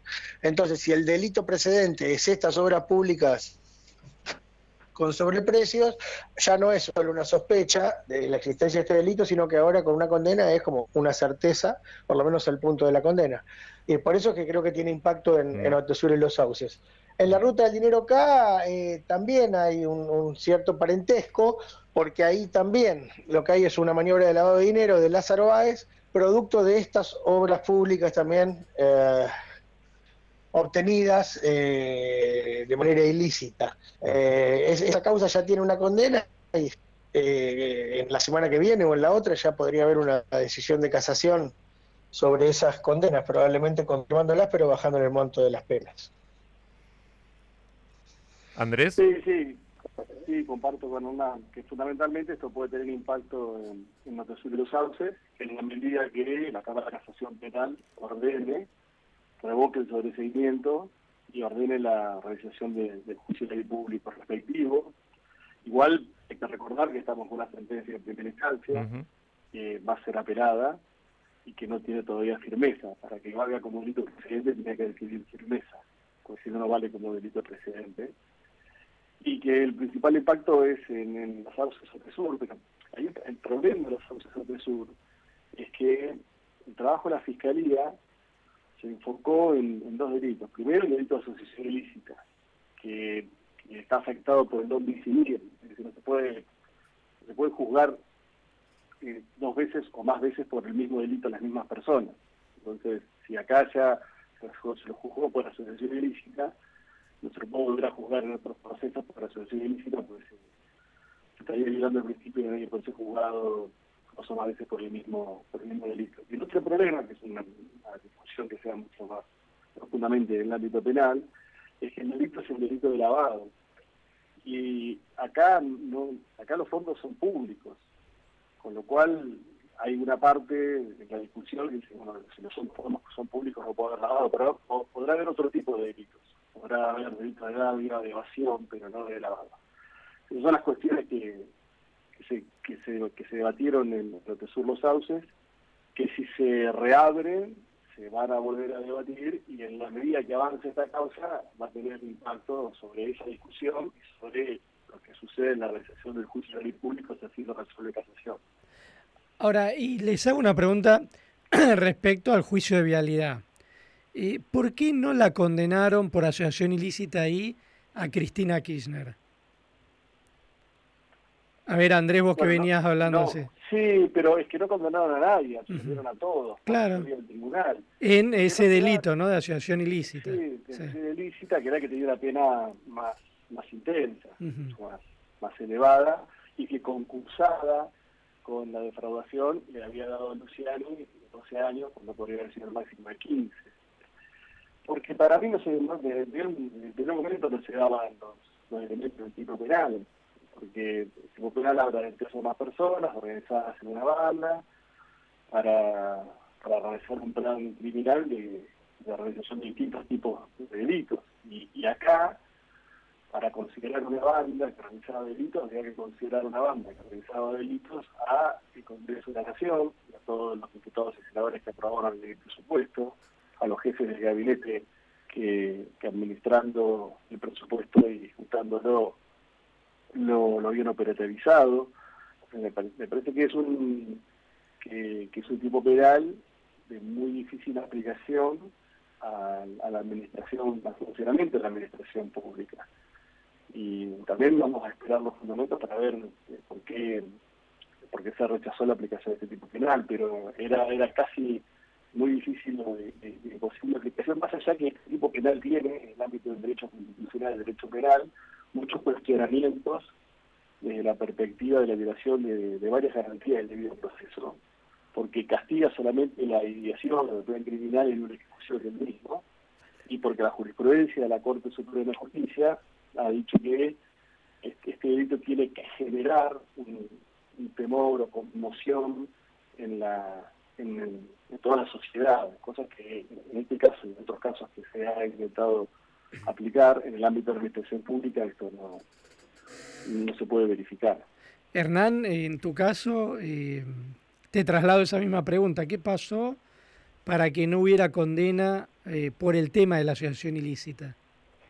No, no, ahí, ahí el doctor lo, lo explicó claramente de lo jurídico, eh, como que los jueces entendieron que no se daban todas las condiciones que se tienen que dar para que se cumpla el delito, que hubiera eh, una actividad sostenida en el tiempo por más personas para cometer delitos de manera de, de- de- de- de- de- de- delitos indeterminados. Eh, y yo creo que además también hay otra cuestión, si vos querés, ahora una mirada política, no no para decir que los jueces lo decidieron por esto, pero vos eh, imaginate eh, un, un antecedente de la justicia federal donde esté condenando por asociación ilícita a, un funcionario eh, por estar en connivencia con un empresario que recibió licitaciones de obra pública de manera privilegiada eh, mira un cachito para el gobierno que quieras, eh, local, nacional, provincial, digo. Me parece que toda la política quedaría, por lo menos, eh, bajo sospecha de poder ser investigada bajo esta misma figura, ¿no? En contacto digital estamos hablando con Hernán Capielo, el periodista Hernán Capielo y el abogado Andrés Gil Domínguez sobre la condena a Cristina Kirchner en la causa vialidad. Yo les quería preguntar por, por algo bastante particular que tuvo la marcha de esta, de esta primera instancia del juicio de vialidad, que tuvo que ver con las intervenciones de Cristina Kirchner por fuera de lo que era el, el juicio en particular, ¿no? Esto la utilización de, de las plataformas o de sus canales en redes para hablar y expresarse de una manera bastante fuerte, ¿no? Con relación eh, al tribunal que la juzga. ¿Creen que esto suma, entorpece o, agrega algún condimento a lo que es la marcha de la causa, pensando que ella tuvo expresiones fuertes, como por ejemplo lo del pelotón de, fu- de fusilamiento, empezando por Hernán? Me parece buenísimo eso, Gastón, la pregunta, porque nos, lleva a reflexionar sobre el tema de, la construcción mediática y la construcción jurídica del juicio, o al revés, ¿no? Del juicio jurídico y del juicio mediático. Yo creo que lo que hizo Cristina es darle la posibilidad de construirse a sí misma eh, la otra cara del juicio mediático que estaba dominando la información pública, digamos. La información pública venía con noticias negativas vinculadas con cómo le iba a ella en el juicio. Y ella en este modo estaba de algún modo planteando la otra cara con la potencia que le da la posibilidad de ser funcionaria, tener una audiencia propia en redes sociales, prescindiendo de los medios tradicionales, o sea, salteándose a los medios, comunicándose directamente con su audiencia y de algún modo, si vos querés, disputando el, el- el debate público, ¿no? Y que yo creo que estuvo, eh, es, es bien interesante, me parece el fenómeno, porque no se da habitualmente esto. Creo que lo que habitualmente se da es la construcción de un juicio jurídico que se da dentro de la sala de audiencias y la construcción de un juicio mediático donde pocas veces los diputados tienen la posibilidad de que su voz tenga la potencia que tuvo la voz de Cristina. Entonces, desde ese punto de vista me parece que fue muy interesante el fenómeno y que creo que todavía lo sigue siendo, ¿no? Porque vos fíjate que más allá de la condena eh, hay un debate público eh, y una sensación en tribunales de que, bueno, una condena que es lo que busca, reparar el daño que produjo la constitución de un delito. Y acá dicen, no se reparó el daño, se siguió ensanchando el- la grieta, ¿no? Dice, me parece que tiene que ver con, con que la discusión se sigue profundizando por ahí. Eh, le- le- Andrés, si querés decir tu opinión sobre lo que venía hablando Hernán. Sí, yo, yo creo, yo creo que este es un juicio de estructura jurídica y efectos y connotaciones políticas, con lo cual cada uno ejerce el derecho de defensa en el marco de la legalidad como quiere. A mí me pareció que la, la estrategia de defensa mediática, como decía Hernán, si uno lo, lo linkea con lo jurídico, no fue acertada. Porque esto de preanunciar con tantos meses de anticipación que la sentencia estaba escrita, que era un pelotón de funcionamiento y, y otros calificativos sobre la actuación del tribunal, dejó sin margen al tribunal desde el punto de vista político. Porque si este tribunal eventualmente lo hubiera absuelto después de todo esto, hubiera sido un tribunal fue quebrado en su independencia, en su imparcialidad, porque fue una sentencia de absolución por las presiones que recibió. A mí me parece que ese puede, puede, rendir desde el punto de vista mediático, como, como decía Hernán, puede ser un fenómeno de estudio desde el punto de vista mediático, pero desde el punto de vista de estrategia jurídica frente a un proceso, encerrar a un tribunal de esta manera me parece que no, no, no fue no fue inteligente, porque no le dio margen eventual de salida si el tribunal hubiese evaluado otra otra solución a, a- a la sentencia que dictó. Les pido si podemos hacer dos minutos una pausa y seguimos eh, hablando. Sí, cómo no. Bueno, muchas gracias. Vamos a hacer dos minutitos, una pequeña tanda y seguimos en contacto digital.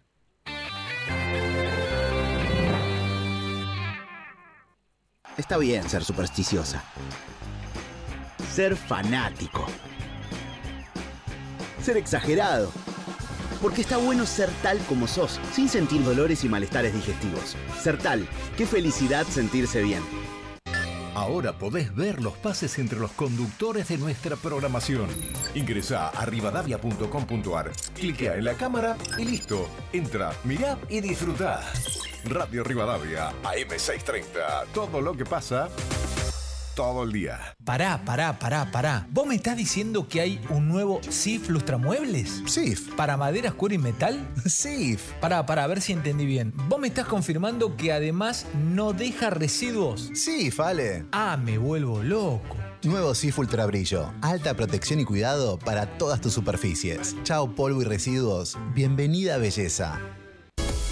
Radio Rivadavia AM630 en vivo las 24 horas por YouTube. Disfruta de la transmisión y accede a notas, editoriales y pases de nuestros conductores. Encontranos como Radio Rivadavia AM630. Suscríbete, mira y comenta. Radio Rivadavia AM630. Todo lo que pasa todo el día. En San Isidro ya redujimos más de un tercio de la basura que va al SEAMSE, gracias al programa de reciclado Eco Residuos, que pasa por la casa de cada vecino.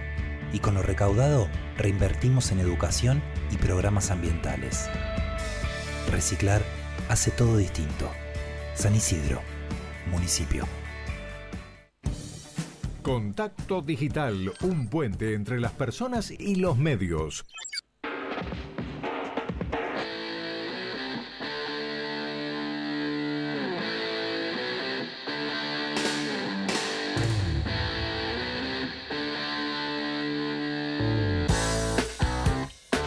Hola, buenas tardes, mi nombre es Laura. Estoy de acuerdo con la condena de Cristina. Me hubiera gustado que fuera más tiempo y que se revea la asociación ilícita. Y con respecto a mi ley, coincido mucho con él. Eh, mis ideas son liberales y espero que haga una muy buena elección. Y también pienso que la reta es muy amigo de Massa íntimo y ya debe de tener bastantes arreglos acordados. Buenas tardes chicos de Radio Rivadavia, soy Franco Santo Tomé Santa Fe. Lo que dice el diputado Javier Milei es verdad. Lo- la gente del radicalismo o la coalición cívica son comunistas. Van para donde son plaviente o son panqueques. Gracias chicos, soy Franco de Santo Tomé Santa Fe. Buenas tardes. Le preguntaría a Jorge Macri si no podría haber acompañado al pueblo sin una boda tan terriblemente fastuosa como la que tuvo, como para dar imagen de. Gracias, Irene de.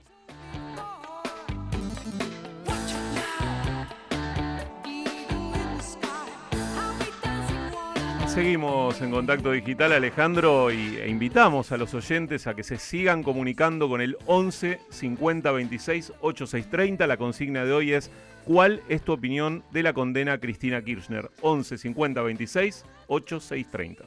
Bueno, y seguimos también en el debate con Hernán Capielo y Andrés Gil Domínguez.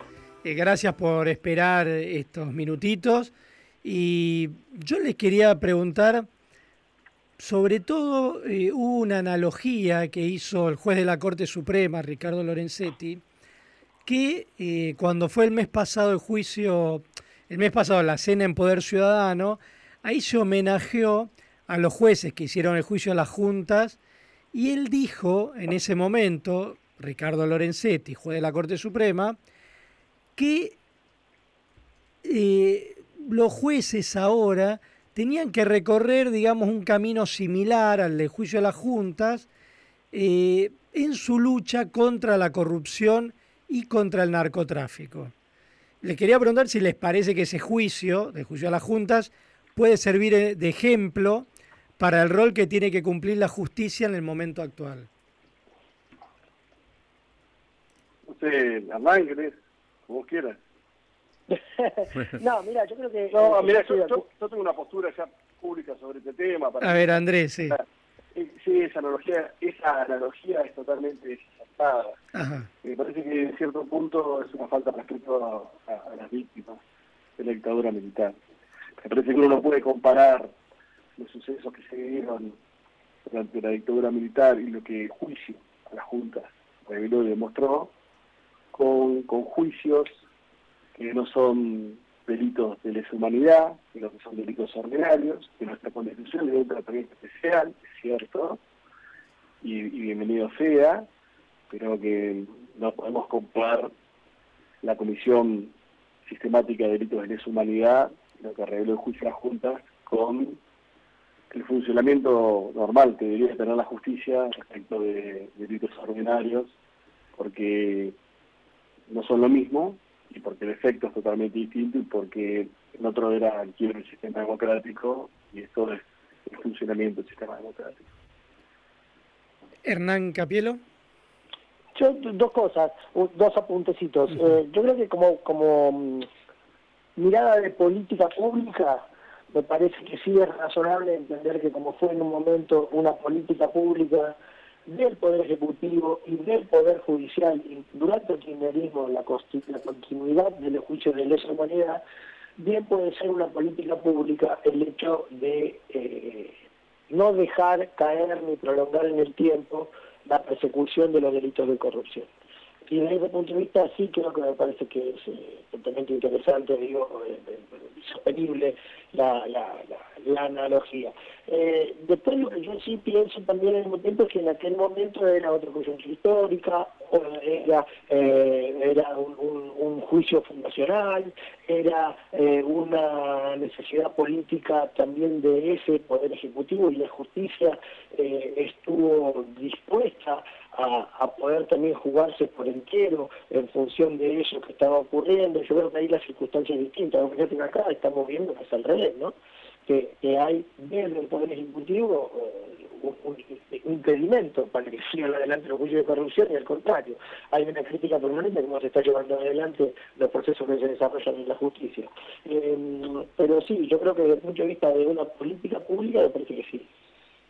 ¿Ustedes creen que a futuro eh, el Poder Judicial va a estar tan en, la mira y en, la vista de la opinión pública como por ahí ocurre con los otros dos poderes que hacen a, nuestra democracia? ¿O el Poder Judicial tiene algo de, secretismo que por ahí no tienen el resto de los poderes por un tema de exposición? ¿Cómo lo ven esto a futuro? Más allá de la causavialidad, se los pregunto en general pensando en el Poder Judicial. Tiene mucho de secretismo, me parece, Gastón.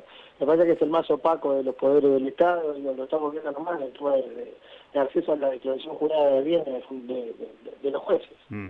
Eh, hoy basta entrar a, Internet y conseguir online en el momento de la declaración jurada de bienes de cualquier funcionario del Ejecutivo del Congreso. En cambio, para conseguir una declaración jurada de bienes de un juez tenés que hacer un pedido, que llegue, que lo analicen, se le comunica al juez, te informan al tiempo. Digo, ya sé que una declaración jurada tampoco me va a indicar demasiado, pero eso me parece que basta el ejemplo. La la, el seguimiento de los procesos, digo, hay una legislación que dice que los procesos penales son exclusivamente para las partes. Esa legislación sin olvidar es un reglamento de la justicia nacional. Digo, eh, sin duda hay ahí un, secretismo que me parece que no contribuye a la transparencia del Poder Judicial, máximo cuando trascienden cosas como las que se, las que se conocieron esta semana, donde hay actividades, me parece totalmente irregulares, de funcionarios del Poder Judicial en una connivencia con empresarios y funcionarios eh, del Poder Ejecutivo que tienen, eh, me parece, relaciones de, casi promiscuas, digamos, y que eh, se conocen, si bien a partir de una filtración ilegal de unas comunicaciones telefónicas, pero ponen en evidencia relaciones que no deberían existir. Por eso sí me parece que sí que es necesario una mayor transparencia en el Poder Judicial. Andrés. En el Poder Judicial tiene como notas características, por lo menos el Poder Judicial Federal de la República Argentina, la la opacidad, la endogamia y la ineficiencia analógica. Mm. Y, si no se genera un cambio estructural y sistémico del Poder Judicial, el divorcio y la brecha con la sociedad va a ser cada vez mayor, especialmente con las nuevas generaciones, las que no se enfrentan una lógica digital. Ahora, de otro punto de vista, la política, la, la justicia va a tener tan, tanta injerencia en la política, en la medida que los políticos sigan yendo a tribunales a dirimir a aquellos que por su adolescencia no pueden dirimir en el ámbito de la política. me parece que son dos cuestiones, una macro y una micro. La macro es un sistema que si no, si no cambia cada vez está más, más divorciado de la, de la sociedad. Y por otro lado, si la política no crece un poquito, la justicia va a seguir dirimiendo aún aquellas cuestiones que son del ámbito propio de la política ya sea a través de consensos, o sea, sea a través de dirimiéndolo con mayoría. Les hago acá una consulta que manda un oyente que dice, ¿por qué no va presa Cristina Kirchner si fue condenada a seis años de prisión? Porque la sentencia no está firme.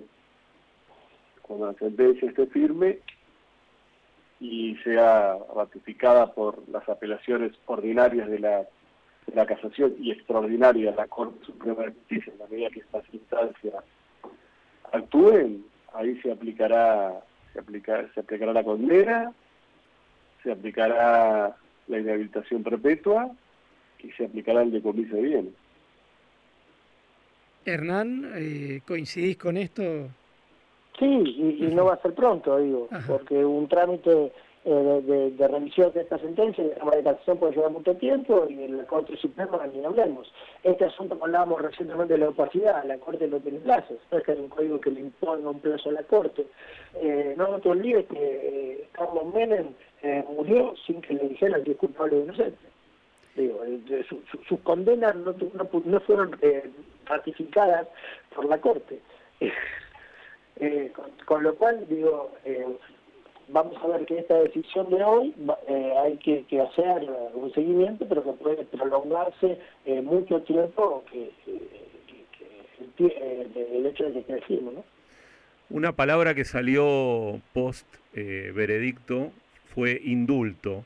y quería preguntarles a ambos, desde su conocimiento jurídico, Hernán por sus investigaciones y, bueno, ya su cobertura de hace muchos años en este campo, y también Andrés por su conocimiento jurídico específicamente, por este tema del indulto. ¿Es factible un indulto? ¿Aplica? ¿Cree que, ¿Creen que podría suceder? ¿Qué visión tienen con relación a esta palabrita? Yo publiqué un libro sobre el alcance del artículo 36 de la Constitución que equipara a los golpes de Estado con los delitos de corrupción como un atentado al sistema democrático y el orden constitucional y desde mi perspectiva los delitos, los llamados delitos de corrupción, que todavía tiene otro nombre dentro del Código Penal, no son susceptibles de ser ni imputados ni conmutada la pena, ni tampoco amnistiados. Y esto es uno de estos, de los llamados delitos, normalmente, vulgarmente, delitos de corrupción. Yo esto tengo un libro publicado en 2019 donde fijé de postura. Hernán. Eh, por supuesto, la interpretación del doctor, digo. no, voy a... no has publicado un libro sobre este tema. eh, lo que me parece interesante en todo caso que, y esto por ahí Andrés podría explicarlo mejor, eh, que más allá de que el indulto pueda eh, perdonar de algún modo o conmutar o, la pena, el, el, hecho de la calificación de la conducta me parece que es como, como importante, ¿no? Si, un tribunal ya dijo, hubo fraude, es decir, hubo un delito económico y hubo una responsabilidad, y por esto le poner una pena. Yo creo que el indulto lo que puede hacer es eso, digamos, exhibirlo de un buen cumplimiento de la pena, perdonarlo, pero el hecho de que ya haya un tribunal de justicia que haya establecido que esa fue la conducta, me parece que no lo podemos perder de vista. Y en ese sentido, ella entonces se podría presentar como candidata en las próximas elecciones, digo, más allá de si finalmente decide presentarse o no, pero el hecho de que haya sido condenada e inhabilitada para ejercer cargo público, ¿cómo la deja en términos de presentarse a una elección? En la, medida que apele la, en la medida que apele la sentencia, no va a tener ningún inconveniente ser candidata a cualquier cargo electivo en, 2023, si así lo desea. Ha manifestado que no, va, no se va a presentar a ningún cargo, con lo cual esto parece volverse hoy irrelevante, porque la vicepresidenta ha asumido que no, se va a presentar o ha renunciado a presentarse.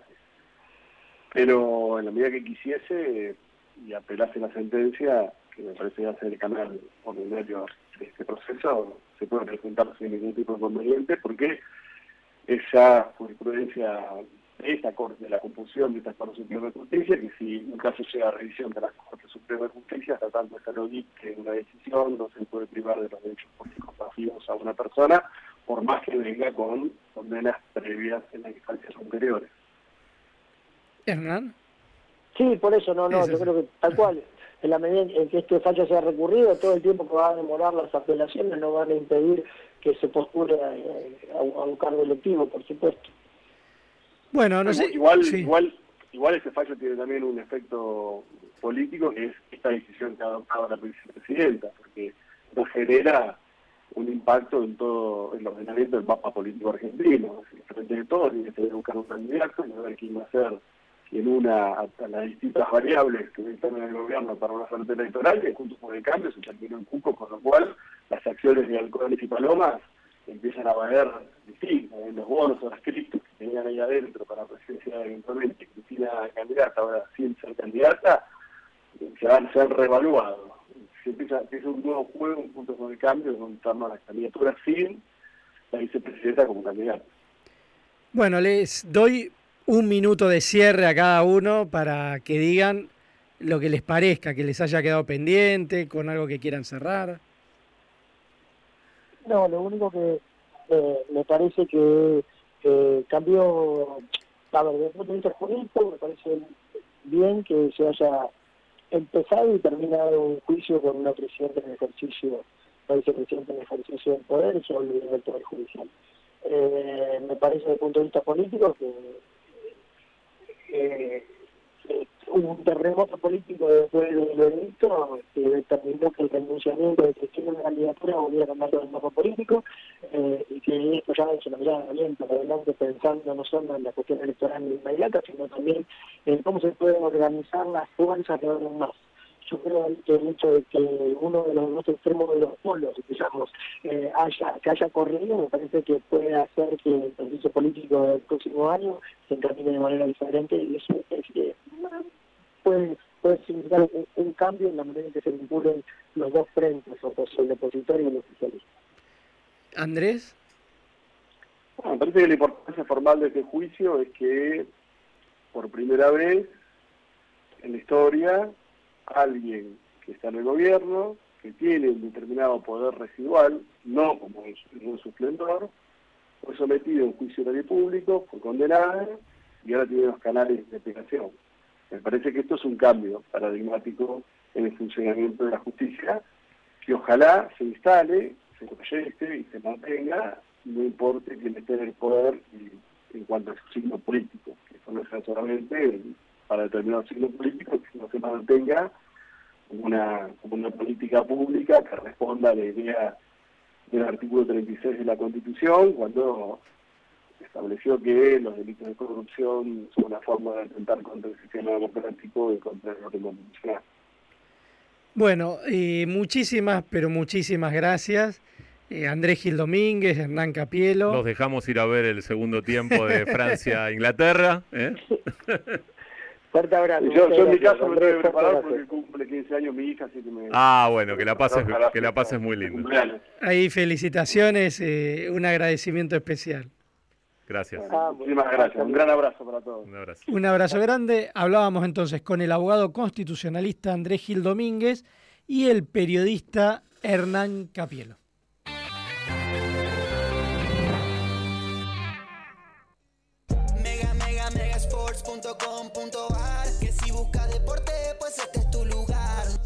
Pará, pará, pará, pará. ¿Vos me estás diciendo que hay un nuevo SIF Lustramuebles? SIF. ¿Para maderas, cuero y metal? SIF. Pará, pará, a ver si entendí bien. ¿Vos me estás confirmando que además no deja residuos? SIF, Ale. Ah, me vuelvo loco. Nuevo SIF Ultra Brillo. Alta protección y cuidado para todas tus superficies. Chao polvo y residuos. Bienvenida belleza. En la revista Newsweek de diciembre, El Juego del Poder. Las elecciones del año próximo marcarán a fuego el destino del país. Cristina, Milei, Massa, Rodríguez Larreta, Bregman, Morales, Bullrich, Manes, Guado de Pedro, Macri y Alberto Fernández son algunos de los postulantes a quedarse con todo. Pero no son los únicos. También habrá sorpresas y alianzas inesperadas. Además, con esta edición, Especial Turismo una guía imprescindible para planificar el verano en los mejores destinos de la Argentina. Newsweek. Información es poder. Comunicate con nosotros a través de nuestro WhatsApp 11 50 26 8 630. Radio Rivadavia AM 630. Todo lo que pasa. Todo el día. Está bien ser supersticiosa. Ser fanático ser exagerado. Porque está bueno ser tal como sos, sin sentir dolores y malestares digestivos. Ser tal, qué felicidad sentirse bien. Queridos hinchas, este mundial ustedes sigan dando indicaciones a la tele, aunque nadie los escuche, que desde Tada nos encargamos de hidratarlos. Tada, hidratadores de los hinchas, tus bebidas frías y en 45 minutos. La tienda de bebidas que estabas esperando. Humedad en techos y paredes, pinta con Plastiprem. Plastiprem de Premier, solución definitiva a los problemas de humedad. Contacto Digital, un puente entre las personas y los medios. All veils and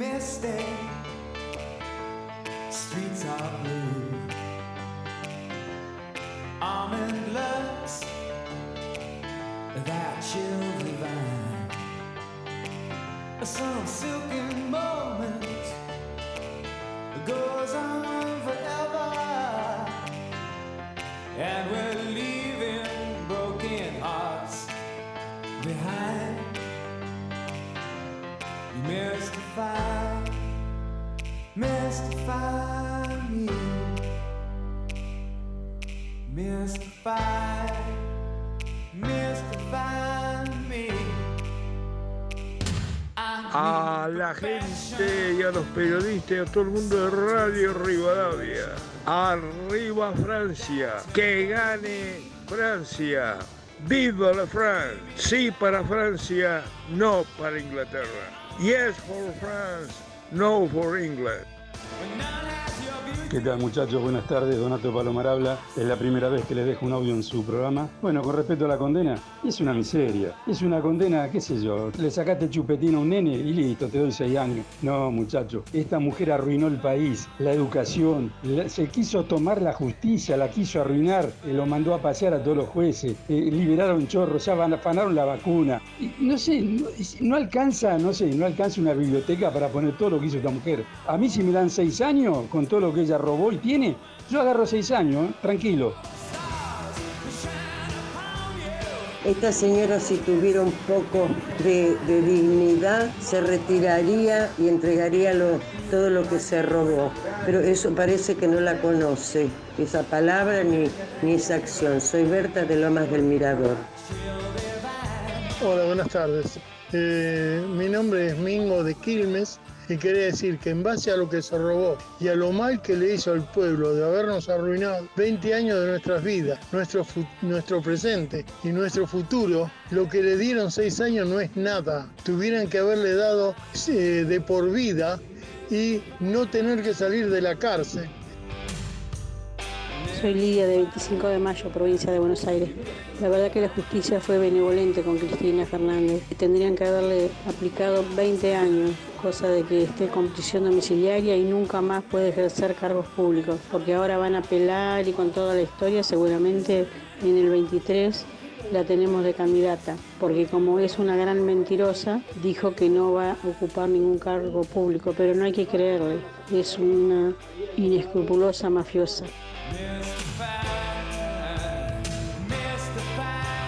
Los oyentes de Contacto Digital no dejaron de participar en ningún momento del programa. Dorita de Palermo dice, la verdad que la condena a Cristina me resultó muy moderada por la magnitud del daño que ha causado al país, pero tengo la esperanza de que se actualicen las otras causas. Eso dice Dorita de Palermo. Muchas gracias por el mensaje y muchas gracias a todos los oyentes que participaron hoy de Contacto Digital. Sí, sí, como siempre decimos, el programa se hace con los oyentes. Eh, nos hubiera gustado que el debate se haga acá en el estudio, porque viste que no se escuchaba bien eh, al estar los dos a través de la línea de teléfono, pero bueno, la verdad que no es sencillo que puedan venir aquellas personas que nosotros queremos entrevistar. Nos parecía interesante que eh, el abogado constitucionalista Andrés Gil Domínguez y el periodista Hernán Capielo, que vienen siguiendo la causa vialidad, pudieran plantear sus opiniones, en algunos casos diferentes, en otros similares, sobre la condena a Cristina Kirchner. Y nosotros muchas veces a veces preferimos eh, que por ahí no se escuche tan bien, pero que estén los protagonistas de los hechos que ocurren en la Argentina. Por eso también lo tuvimos a Javier Milei, a Jorge Macri. eh, programa fuerte. Fuerte, fuerte. Acompañando eh, la tarde mundialista, contacto digital ahí con, con política y actualidad. Y bueno, esperamos que sigan participando como hasta ahora del programa. La verdad que estamos contentísimos con el nivel de participación. eh, y estar compitiendo con el Mundial no es fácil, Alejandro. Sí, también hay que decir que le mandamos un saludo muy grande A Ceci. a Ceci Domínguez. Claro, bueno, que ya la vamos a tener de nuevo el sábado que viene. Exacto, la tuvimos estos dos sábados de vacaciones, así que eh, esperamos que nos esté escuchando Sí. Y, esperamos que venga. y esperamos que vuelva. Pero sí, sí, ya estamos llegando al final Estamos del en programa. el final del programa. eh, bueno, esperamos que, que les haya gustado y, y como siempre los esperamos sábados a las 15. La cita es con contacto digital. Ahí hay que recordar que el sábado que viene va a ser la semifinal eh, al mediodía y el domingo es la final. En realidad, Entonces, perdón, el, ver. vier- el viernes, Sí. el viernes es el partido. eh, Ah, ¿el viernes? No, en No. realidad es el martes juega Argentina. Ah, ahí juega Argentina. Semifinales. Sí. Ahí. ¿cómo se llama? el- Y después eh, tenés el partido del tercer puesto, Ah, que eso, es el sábado, puesto, y la está. final el domingo. Ahí ¿sí? está. Para clarificar. Pero esperemos no estar en ese partido que no quiere jugar nadie, ¿no? Igual- Primero hay que jugar contra Croacia y Igual- ganarle a Croacia. Igual ya nos quedan dos partidos.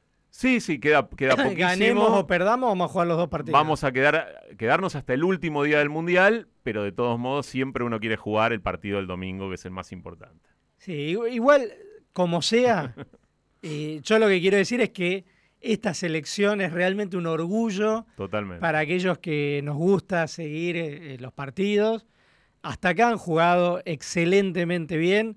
Nos dieron eh, lecciones de cómo jugar en equipo, de liderazgo, de resiliencia, eh, de un montón de cosas que uno muchas veces dice, ojalá la selección argentina juegue así y realmente lo están haciendo, así que eh, nuestro agradecimiento a, a estos jugadores, sí, al cuerpo técnico, realmente es un placer verlos jugar. Bueno, y nos vamos, Alejandro. Y nos vamos, eh, hasta luego Gastón. Un abrazo, nos vemos el sábado que viene ya con equipo completo. Exactamente, un abrazo grande. Hoy estuvo en la producción periodística Facundo Raventos, Camilo González en la operación técnica, J. Castro en la edición, Matías Muñoz en redes sociales. Esto fue Contacto Digital, un puente entre la gente y los medios.